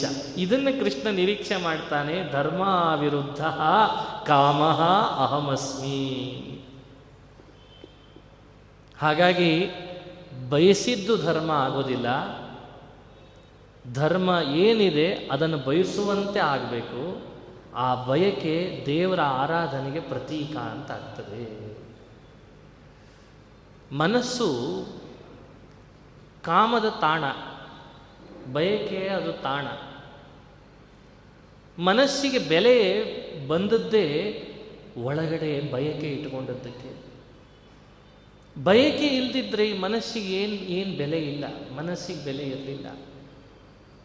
ಅಂಥ ಮನಸ್ಸಿಗೆ ಕಾಮ ಅನ್ನುವ ಅಪೂರ್ವವಾದ ಸೊಬಗನ್ನು ದೇವರು ನೀಡಿದಾಗ ಆ ಕಾಮವನ್ನು ಭಗವಂತ ಅಂತಾನೆ, ನನ್ನ ಆರಾಧಿಸುವ ಒಂದು ಪ್ರತಿಮೆಯನ್ನಾಗಿ ಆ ಕಾಮವನ್ನು ನೀನು ತಗೋ ಅಂತಾನೆ. ದೇವರನ್ನು ಆರಾಧಿಸುವ ಪ್ರತಿಮೆ ಬಯಕೆ ಯಾವಾಗ ಆಗ್ತದೆ ಅಂದರೆ ಧರ್ಮದ ತಿಳಿ ನೀರಿನಲ್ಲಿ ಮನಸ್ಸಿನ ಪರದೆಯನ್ನು ಅದ್ದಿದ್ರಷ್ಟೇ ಆಗ್ತದೆ. ನೀನು ಅಧರ್ಮದ ಕೆಸರಿನಲ್ಲಿ ಮನಸ್ಸನ್ನು ಅದ್ದಿಬಿಟ್ರೆ ಆ ಬಯಕೆ ಏನಿದೆ ಅದು ನನ್ನ ಪ್ರತಿಮೆ ಆಗಲ್ಲ, ಅಲ್ಲಿ ನಾನು ಕಾಣಲ್ಲ, ಅಲ್ಲಿ ಬೇರೆ ಬೇರೆ ಇನ್ಯಾವುದು ಬೇಡವೋ ಅದು ಕಾಣಲಿಕ್ಕೆ ಶುರುವಾಗ್ತದೆ. ಹೀಗಾಗಿ ಧರ್ಮ ಮನುಷ್ಯನಿಗಿವತ್ತು ಅತ್ಯದ್ಭುತವಾದ ತಿಳಿ ನೀರು, ಅದು ಸಿಹಿ ನೀರು, ಅದು ಸ್ವೀಟ್ ವಾಟರ್. ಧರ್ಮ ಯಾವತ್ತಿದ್ರೂ ಮನುಷ್ಯನಿಗೆ ತುಂಬ ಸರಳವಾದ ಸಹಜವಾದ ಭಾವನಾತ್ಮಕವಾದ ವ್ಯವಸ್ಥೆಯನ್ನು ಹುಟ್ಟಿಸಿ ಮನುಷ್ಯನನ್ನು ಹೂವಿನಂತೆ ಮಾಡಲಿಕ್ಕಿರುವಂಥ ಅಪೂರ್ವವಾದ ನೀರದು. ಆ್ಯಕ್ಚುಲಿ ಇವತ್ತು ಧರ್ಮದ ಕಲ್ಪನೆ ಸರಿಯಾಗಿ ನಾವು ಮಾಡಿಕೊಳ್ಳದೇ ಇದ್ದದ್ದಕ್ಕೆ ಹೆಸರು ಧರ್ಮ ಅಂತ ಆಡಿದ ಕೂಡಲೇ ಎಲ್ಲರೂ ಕೂಡ ಹುಬ್ಬು ಮೇಲೇರಿಸೋದು, ಹುಬ್ಬು ಗಂಟು ಹಾಕ್ಕೊಳ್ಳೋದು. ಯಾಕೆಂದರೆ ಅವರು ಸ್ವಲ್ಪ ಧರ್ಮದ ಬಗ್ಗೆ ಮಾತಾಡ್ತಾರೆ, ಹೀಗಾಗಿ ನಂಗೆ ಇಷ್ಟ ಆಗಲ್ಲ ಅಂತ ಹಿಂಗೆ ಶುರು ಮಾಡಿದ್ದಾರೆ. ಧರ್ಮ ಅಂದರೆ ಏನು ಅನ್ನೋ ಕಲ್ಪನೆ ಇಲ್ಲದೆ ಇದ್ದವರಿಗೆ, ಮನುಷ್ಯರಿಗೆ ಉಬ್ಬು ಗಂಟು ಹಾಕ್ತಾನೆ, ಅಯ್ಯ ಅದು ತುಂಬ ಧರ್ಮ ಅಂದರೆ ಸ್ವಲ್ಪ ನಮಗೆ ಯಾಕೋ ಆಗಬರಲ್ಲ, ಅದಕ್ಕೂ ನಮಗೂ ಆಗಬರಲ್ಲ. ತುಂಬ ಜನ ಹಾಗೆ. ಅದಕ್ಕೆ ಹೇಳ್ತೇನೆ, ಧರ್ಮ ನಿಮ್ಮನ್ನು ಮನುಷ್ಯರನ್ನಾಗಿ, ಹೂವಿನಾಗಿ, ಮೃದುತೆಯನ್ನಾಗಿ, ಭಾವನಾ ಜೀವಿಗಳನ್ನಾಗಿ ಮಾಡಲಿಕ್ಕಿರುವ ಸ್ವೀಟ್ ವಾಟರ್. ಅದು ಬಹಳ ಅದ್ಭುತವಾದ ನೀರದು. ಅದರ ಕಲ್ಪನೆ ಮಾಡಿಕೊಂಡು ಅವನು ಖುಷಿ ಇರ್ತಾನೆ ಯಾವಾಗಲೂ. ಅದರ ಬಗ್ಗೆ ತಿಳುವಳಿಕೆ ಇರೋನು ಬಹಳ ಖುಷಿ ಇರ್ತಾನೆ. ಏನಾಗಿದೆ ಅಂದರೆ ಅದರದ್ದೊಂದು ಅರ್ಧಮರ್ಧ ತಿಳುವಳಿಕೆ. ಆ ಅರ್ಧಮರ್ಧ ಧರ್ಮದ ತಿಳುವಳಿಕೆ ಇದೆಯಲ್ಲ, ಇದ್ದುದರಿಂದಲೂ ವಂಚಿತನನ್ನು ಮಾಡಿಬಿಡ್ತದೆ, ಮನೆಯಲ್ಲಿ ವಾತಾವರಣ ಕದಡಿಬಿಡ್ತದೆ. ವಾಸ್ತವಿಕವಾಗಿ ಅದು ಬಹಳ ಎತ್ತರಕ್ಕಿದೆ ಧರ್ಮ ಅನ್ನೋದು. ಕೃಷ್ಣ ಅದನ್ನು ನಿರೀಕ್ಷೆ ಮಾಡ್ತಾನೆ. ಬಯಕೆ ನಿನ್ನ ಮನಸ್ಸಿನಲ್ಲಿ ನಾನು ಇಟ್ಟದ್ದೇ ಧರ್ಮದ ತಿಳಿ ನೀರಿನಲ್ಲಿ ಮನಸ್ಸಿನ ಪರದೆ ಅದ್ದು ಬಯಕೆ ಸೊಬಗನ್ನು ನೋಡು ಹೇಗಿರ್ತದೆ ಅಂತ ನೋಡು. ಅದಕ್ಕೆ ಹೇಳೋದು, ಮನುಷ್ಯರಿಗೆ ಏನೊಂದು ತಪ್ಪು ಕಲ್ಪನೆ ಇದೆ ಅಂದರೆ ಎಲ್ಲಿ ಧರ್ಮದ ದಾರಿಯಲ್ಲಿ ಹೋದರೆ ನಮ್ಮ ಸುಖಭೋಗಗಳಿಗೆ ಅಡ್ಡಿ ಆಗ್ತದೋ ಅಂತ ಬಹಳ ದೊಡ್ಡ ತಪ್ಪು ಕಲ್ಪನೆ, ಬಹಳ ದೊಡ್ಡ ಕಲ್ಪನೆ. ಇವತ್ತು ಯೂತ್ಸ್ ತುಂಬ ಜನ ಯುವಕರು ಯಾಕೆ ಧರ್ಮವನ್ನು ಹೇಟ್ ಮಾಡ್ತಿದ್ದಾರೆ ಅಂದರೆ ಎಲ್ಲಿ ನಮ್ಮ ಸುಖಭೋಗಗಳಿಗೆ ಅದು ಅಡ್ಡಿ ಆಗ್ತದೋ, ಇದೊಂದು ದೊಡ್ಡ ದುರಂತ. ಅರೆ, ಧರ್ಮ ಮತ್ತಷ್ಟು ಖುಷಿ ಕೊಡ್ತದೆ, ಸುಖಭೋಗಕ್ಕೆ ಅನುವು ಮಾಡಿಕೊಡ್ತದೆ. ನಿನಗೆ ನಿನ್ನ ಅಪೂರ್ವವಾದ ಸುಖಭೋಗಕ್ಕೆ ಅನುವು ಮಾಡಿಕೊಡೋದು ಧರ್ಮವೋ, ಇನ್ನೂ ಹೆಚ್ಚಿನ ಖುಷಿ ಕೊಡೋದು ಧರ್ಮವೋ? ನೋಡಿ, ಈ ತಿಳುವಳಿಕೆ ಕೊಡಲಿಲ್ಲ, ಇದು ದೊಡ್ಡ ದುರಂತ. ಇದು ಕೃಷ್ಣ ಹೇಳಿದ ಧರ್ಮದ ತಳಹದಿಯಲ್ಲಿ ಮನಸ್ಸಿನಲ್ಲಿ ನೀನು ಬಯಕೆಗಳನ್ನು ಬಯಸ್ತಾ ಬಾ, ನಿನಗೆ ಇನ್ನೂ ಜಾಸ್ತಿ ಖುಷಿ ಇದೆ. ಯಾಕೆ ನಾನು ಬಂದು ಕೂತ್ಬಿಡ್ತೇನಲ್ಲ, ನಾನು ಯಾರು ಅಂತ ತಿಳಿದಿದ್ದಿ, ನಾನು ಆನಂದ ಸ್ವರೂಪ. ನಿನ್ನ ಬಯಕೆ ಪ್ರತಿಮೆಯಲ್ಲಿ ನಾನೇ ಕುಳಿತುಕೊಂಡೆ ಅಂದರೆ ನಿನಗೆ ಆನಂದ ಜಾಸ್ತಿ ನಾ ಕೊಡ್ತೇನೆ ಅಂತ ಕೃಷ್ಣ. ನೀನು ಅಧರ್ಮದ ತಳಹದಿಯಲ್ಲಿ ಬಯಕೆ ಇಟ್ಕೊಂಡಿರ್ತೀಯಲ್ಲ, ಅಲ್ಲಿ ನಾನಿರಲ್ಲ. ಅಲ್ಲಿ ಯಾರಿರ್ತಾರೆ ಅಂದರೆ ಅಸುರರಿರ್ತಾರೆ. ಅವ್ರು ನಿನಗೆ ಕೊಡೋ ಖುಷಿ ಇದೆಯಲ್ಲ ಅದಷ್ಟೇ ತಾತ್ಕಾಲಿಕ ಇರ್ತದೆ. ಇದೇ ನೋಡಿ ಕೃಷ್ಣ ಹೇಳ್ತಾ ಇರೋ ಥೇರಿ, ಇದನ್ನು ನೀವು ಅರ್ಥೈಸ್ಕೊಳ್ರಿ. ಹೀಗಾಗಿ ಧರ್ಮವನ್ನು ಹೇಟ್ ಮಾಡುವಂತೆ ಉಪದೇಶ ಮಾಡಬೇಡ್ರಿ. ಧರ್ಮ ಅನ್ನೋದೊಂದು ಚೌಕಟ್ಟು ಅಂತ ಉಪದೇಶ ಮಾಡಬೇಡ್ರಿ. ಬಯಕೆಗೆ, ಧರ್ಮಕ್ಕೆ ಇಂಟರ್ನಲ್ ಕಲೆಕ್ಷನ್ ತುಂಬ ಇದೆ. ಬಯಕೆಯಿಂದ ಮನುಷ್ಯನ ಪ್ರವೃತ್ತಿಗೆ ಕಲೆಕ್ಷನ್ ಇದೆ. ಮನುಷ್ಯನ ಪ್ರವೃತ್ತಿ ಅವ ಪಡೆಯಬಹುದಾದ ಅನೇಕ ಸುಖಗಳಿಗೆ ಕಲೆಕ್ಷನ್ ಇದೆ. ಹಾಗಾಗಿ ಸುಖ, ದುಃಖ ಪರಿಹಾರ, ಅದರ ಬೇಕಾಗಿರೋ ಸಾಧನವೇ ಪ್ರವೃತ್ತಿ. ಆ ಪ್ರವೃತ್ತಿ ಹಿಂದೆ ಇರಬೇಕಾಗಿರೋದೇ ಬಯಕೆ, ಬಯಕೆ ಹಿಂದೆ ಇರಬೇಕಾಗಿರೋದೇ ಧರ್ಮ. ಹೀಗೆ ಒಂದಕ್ಕೊಂದಕ್ಕೆ ಕಲೆಕ್ಷನ್ ಇದ್ದದಕ್ಕೆ ಕೃಷ್ಣ ಅಂತಾನೆ, ನಾನು ಧರ್ಮಕ್ಕೆ ವಿರುದ್ಧವಲ್ಲದ ಕಾಮವನ್ನು ನನ್ನ ಪ್ರತಿಮೆಯಾಗಿ ಮಾಡಿದ್ದೇನೆ ಅಂತಂದಂತೆ ಕೃಷ್ಣ. ಹೀಗಾಗಿ ವಸ್ತ್ರ, ಹಾಕ್ಕೊಳ್ಳೋ ಬಟ್ಟೆಗಳು, ನಾವಿವತ್ತಿರುವಂತಹ ಸಿಟಿ ಲೈಫ್ಗಳು, ನಾವು ಮಾಡೋ ಕೆಲಸ, ನೌಕರಿಗಳು, ನಾವು ತಿನ್ನುವ ಆಹಾರ, ಇವುಗಳ ವಿಷಯವನ್ನು ಮನಸ್ಸಿನಲ್ಲಿಟ್ಟುಕೊಂಡು ಇದು ಧರ್ಮ, ಇದು ಅಧರ್ಮ ಅಂತ ಹಿಂಗೆ ಚಿಕ್ಕ ಚಿಕ್ಕ ವಿಷಯಗಳನ್ನು ನಾವು ಬೈಫರ್ಕೇಟ್ ಮಾಡಿಕೊಂಡು ಧರ್ಮಕ್ಕೆ ವಿರುದ್ಧವೋ ಅವಿರುದ್ಧವೋ ಅನ್ನೋ ಯೋಚನೆ ಸರಿಯಾಗಿ ತಿಳುವಳಿಕೆ ಮಾಡಿಕೊಳ್ಳದೇನೆ ನಮ್ಮ ಮನಸ್ಸಿನಲ್ಲಿರೋ ಬಯಕೆಗಳನ್ನು ಹೆಚ್ಚು ಕಡಿಮೆ ಮಾಡಿಕೊಂಡದ್ದಕ್ಕೆ ಇದ್ದ ಸುಖದಿಂದಲೂ ವಂಚಿತರಾಗ್ತಾ ಇದ್ದೇವೆ. ಬಹಳ ದೊಡ್ಡ ದುರಂತ ಇದು. ಕೆಲವರು ಹೀಗೆ ಶುರು ಮಾಡಿದ್ದಾರೆ, ಇನ್ಯಾವತ್ತೋ ಅನುಭವಿಸೋ ಸುಖಕ್ಕೆ ಇವತ್ತಿನಿಂದ ಯೋಚನೆ ಶುರು ಮಾಡಿರ್ತಾರೆ. ಭಾರಿ ಇದು, ಅವತ್ತೆಲ್ಲೋ ಅನುಭವಿಸು, ಇನ್ನೊಂದು 10 ವರ್ಷ ಆದಮೇಲೆ ಸುಖ ಬರೋದಕ್ಕೆ ಇವತ್ತಿನಿಂದ ಯೋಚನೆ. ಆ ಯೋಚನೆ ಮಾಡಿ ಅದರ ಬಗ್ಗೆ ಜಿಜ್ಞಾಸೆ ಮಾಡಿ ಮಾಡಿ ಇವತ್ತಿನ ಸುಖವೇ ಮರೆತು ಬಿಟ್ಟಿರ್ತಾರೆ. ಇನ್ನೂ ದೊಡ್ಡ ದುರಂತ ಇದೆಲ್ಲ ದುರಂತಗಳು. ಇದನ್ನು ಮಾಡ್ಕೊಳ್ಬೇಡ್ರಿ ಅಂತಾನೆ ಭಗವಂತ. ಇದಲ್ಲ, ಲೈಫಿನಲ್ಲಿ ಮನುಷ್ಯನಿಗೆ ಅತ್ಯಂತ ಖುಷಿ ಕೊಡುವ ಒಂದೇ ಒಂದು ದಾರಿ ಅಂದರೆ ಅದು ಕೇವಲ ಧರ್ಮದ ದಾರಿ. ಗೈಡ್ ಮಾಡುವ ಗೈಡೆನ್ಸ್ ಸರಿ ಇಲ್ಲದೆ ಇದ್ದದ್ದಕ್ಕೆ ಆ ದಾರಿಯನ್ನು ಉಳಿದವರು ಹೇಟ್ ಮಾಡೋ ಹಾಗಾಗಿ ಹೇಳ್ತಾರೆ. ಏನು ಸಾಧನೆ ಮಾಡಿದಂಗಾಯಿತು, ಏನು ಸಾಧನೆ ಮಾಡಿದಂಗಾಯಿತು?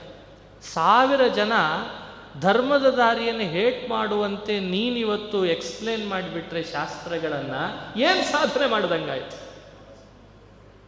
ಯಾವ ದಾರಿಯನ್ನು ಕೃಷ್ಣ ತುಂಬ ಖುಷಿಯಿಂದ ತುಂಬ ಹತ್ರ ಬಾಬಾ ಅಂತ ಕರೀಲಿಕ್ಕೆ ಅಂತ ಉಪದೇಶ ಮಾಡಲಿಕ್ಕೆ ಹೊರಟಿದ್ದಾನೆ, ಆ ದಾರಿಯನ್ನು 10,000 ಜನ ಯೂತ್ಸ್ ಹೇಟ್ ಮಾಡುವಂತೆ ನಿನ್ನ ಶಬ್ದ, ನಿನ್ನ ಮಾತು, ನಿನ್ನ ಮಡಿವಂತಿಕೆ, ನಿನ್ನದೇ ಆದ ವಿಚಾರಗಳು, ಅವರೆಲ್ಲ ಅದನ್ನು ಹೇಟ್ ಮಾಡೋ ಹಾಗೆ ಮಾಡಿಬಿಟ್ರೆ ಏನು ಸಾಧನೆ ಮಾಡಬೇಕಾಯ್ತು?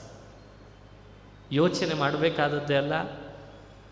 ಎಲ್ಲದಕ್ಕೂ ಕೂಡ ಮನುಷ್ಯ ಯೋಚನೆ ಮಾಡಿ ತಾನು ನಿರ್ಧಾರಕ್ಕೆ ತಗೊಳ್ಳುವಾಗ, ಹೌದು ಇದು ಧರ್ಮ, ಇದರಿಂದ ದೇವರು ಪ್ರೀತನಾಗ್ತಾನೆ, ಇದು ದೇವರು ಒಲಿತಾನೆ ಇದರಿಂದ, ಹೀಗೊಂದು ಸಣ್ಣ ಯೋಚನೆಯನ್ನು ಮಾಡಲಿಕ್ಕೆ ಶುರು ಮಾಡಿದ ಅಂದರೆ ಅವ ಮಾಡೋದೆಲ್ಲವೂ ಧರ್ಮ ಆಗಲಿಕ್ಕೆ ಶುರು ಆಗ್ತದೆ.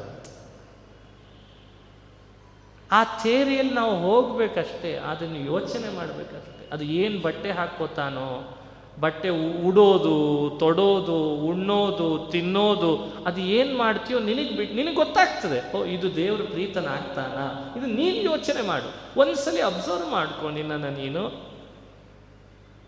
ನೀನಾಡೋ ಮಾತು, ನಿನ್ನ ಯೋಚನೆಗಳು, ನಿನ್ನ ವಿಚಾರಧಾರೆಗಳು, ಇನ್ನೊಬ್ಬರ ಬಗ್ಗೆ ನಿನಗಿರುವಂಥ ಅನುಕಂಪ, ಯೋಚನೆ ಮಾಡಿ, ಎಲ್ಲವೂ ನಿನಗೆ ಅರ್ಥ ಆಗ್ತದೆ. ಓ, ಇದು ಧರ್ಮ. ಕಳ್ಳತನ ಮಾಡೋನಿಗೆ ಕಳ್ಳತನ ತಪ್ಪಲ್ಲ ಅಂತ ಮಾಡೋದಿಲ್ಲ, ಅವನಿಗೆ ಚೆನ್ನಾಗಿ ನಮಗಿಂತ ಚೆನ್ನಾಗಿ ಗೊತ್ತಿರ್ತದಂತ. ಓ, ಕಳ್ಳತನ ತಪ್ಪು, ಇದು ತಪ್ಪು, ಇದಕ್ಕೆ ಸಿಕ್ಕಾಕೊಂಡ್ರೆ ನಾನು ಶಿಕ್ಷೆ ಗುರಿ ಆಗ್ತೇನೆ ಅಂತ ಗೊತ್ತಿದ್ದು ಮಾಡ್ತಾನಂತೆ.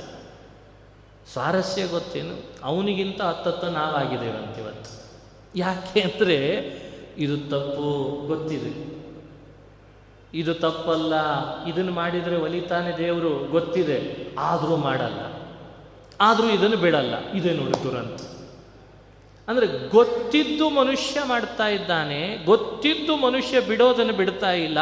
ಇದನ್ನು ಕೃಷ್ಣ ನಿರೀಕ್ಷೆ ಮಾಡಿ ಹೇಳಿದ, ಧರ್ಮಾವಿರುದ್ಧ ಕಾಮ ನಾನಾಗಿದ್ದೇನೆ ಅಂತಂದಂತ. ನಿನಗೆ ಗೊತ್ತು ನಿನಗೇನು ಬಯಸಬೇಕು, ನಿನಗೆ ಗೊತ್ತು ಏನು ಬಯಸ್ಬಾರ್ದು, ನಿನಗೆ ಗೊತ್ತು ಯಾವುದು ಧರ್ಮ, ನಿನಗೆ ಗೊತ್ತು. ಅದಕ್ಕೆ ಇದೆಲ್ಲ ಪ್ರವಚನದಲ್ಲಿ ಎಕ್ಸ್ಪ್ಲೇನ್ ಮಾಡೋದಲ್ಲ. ವಾಸ್ತವಿಕವಾಗಿ ಒಬ್ಬೊಬ್ಬ ವ್ಯಕ್ತಿ ಭಗವದ್ಗೀತೆ ಶ್ಲೋಕಗಳನ್ನು ಕಣ್ಣಾಡಿಸ್ತಾ ಬಂದಾಗ ಅವನವನ ಜೊತೆಗೆ ಕೃಷ್ಣ ಅಲ್ಲೇನೆ ಡಿಸ್ಕಸ್ ಮಾಡ್ತಾ ಇರ್ತಾನಂತೆ ಮನಸ್ಸಿನಲ್ಲಿ. ನಿನಗೆ ಗೊತ್ತಿಲ್ಲದೆ ಇದ್ದದ್ದನ್ನು ನಾನು ಹೇಳಿಲ್ಲ, ನಿನ್ನ ಕೈಯಲ್ಲಿ ಆಗದೇ ಇದ್ದದ್ದನ್ನು ನೀನು ಮಾಡು ಅಂತ ನಿನಗೆ ನಾನು ಹೇರ್ತಾ ಇಲ್ಲ. ಅದೆಲ್ಲ ನಿನ್ನ ಪ್ರೈವೇಟ್ ಸೆಕ್ಟರ್ ಕಂಪ್ನಿಗಳಲ್ಲಿ ನಿನ್ನ ಮೇಲೆ ಹರಾಸ್ಮೆಂಟ್ ಮಾಡ್ತಾರೆ, ನಾನು ಅದನ್ನು ಮಾಡಲ್ಲ ಅಂತ. ನಾನು ಅದನ್ನು ಮಾಡಲ್ಲ, ಡೂ ಇಟ್. ನಿನ್ನ ಕೈಯಲ್ಲಿ ಯಾವುದು ಸಾಧ್ಯವೋ ಅಚೀವ್ ಇಟ್. ನೀನು ಯಾವುದನ್ನು ಪ್ರಯತ್ನ ಪಟ್ಟು ಪಡೀಬೋದೋ, ನೀನು ಯಾವುದನ್ನು ಗಳಿಸ್ಬೋದೋ, ನೀನು ಯಾವುದನ್ನು ಬಿಡಬಹುದೋ ಎಲ್ಲ ನಿನಗೇ ಗೊತ್ತು. ಅದನ್ನೇ ನಿನ್ನ ಜೊತೆಗೆ ನಾನು ಚೆನ್ನಾಗಿ ಡಿಸ್ಕಸ್ ಮಾಡ್ತೀನಿ. ಅದೇ ಭಗವದ್ಗೀತೆ ಅಂದರೆ. ಭಗವದ್ಗೀತೆ ಅಂದರೆ ಏನು?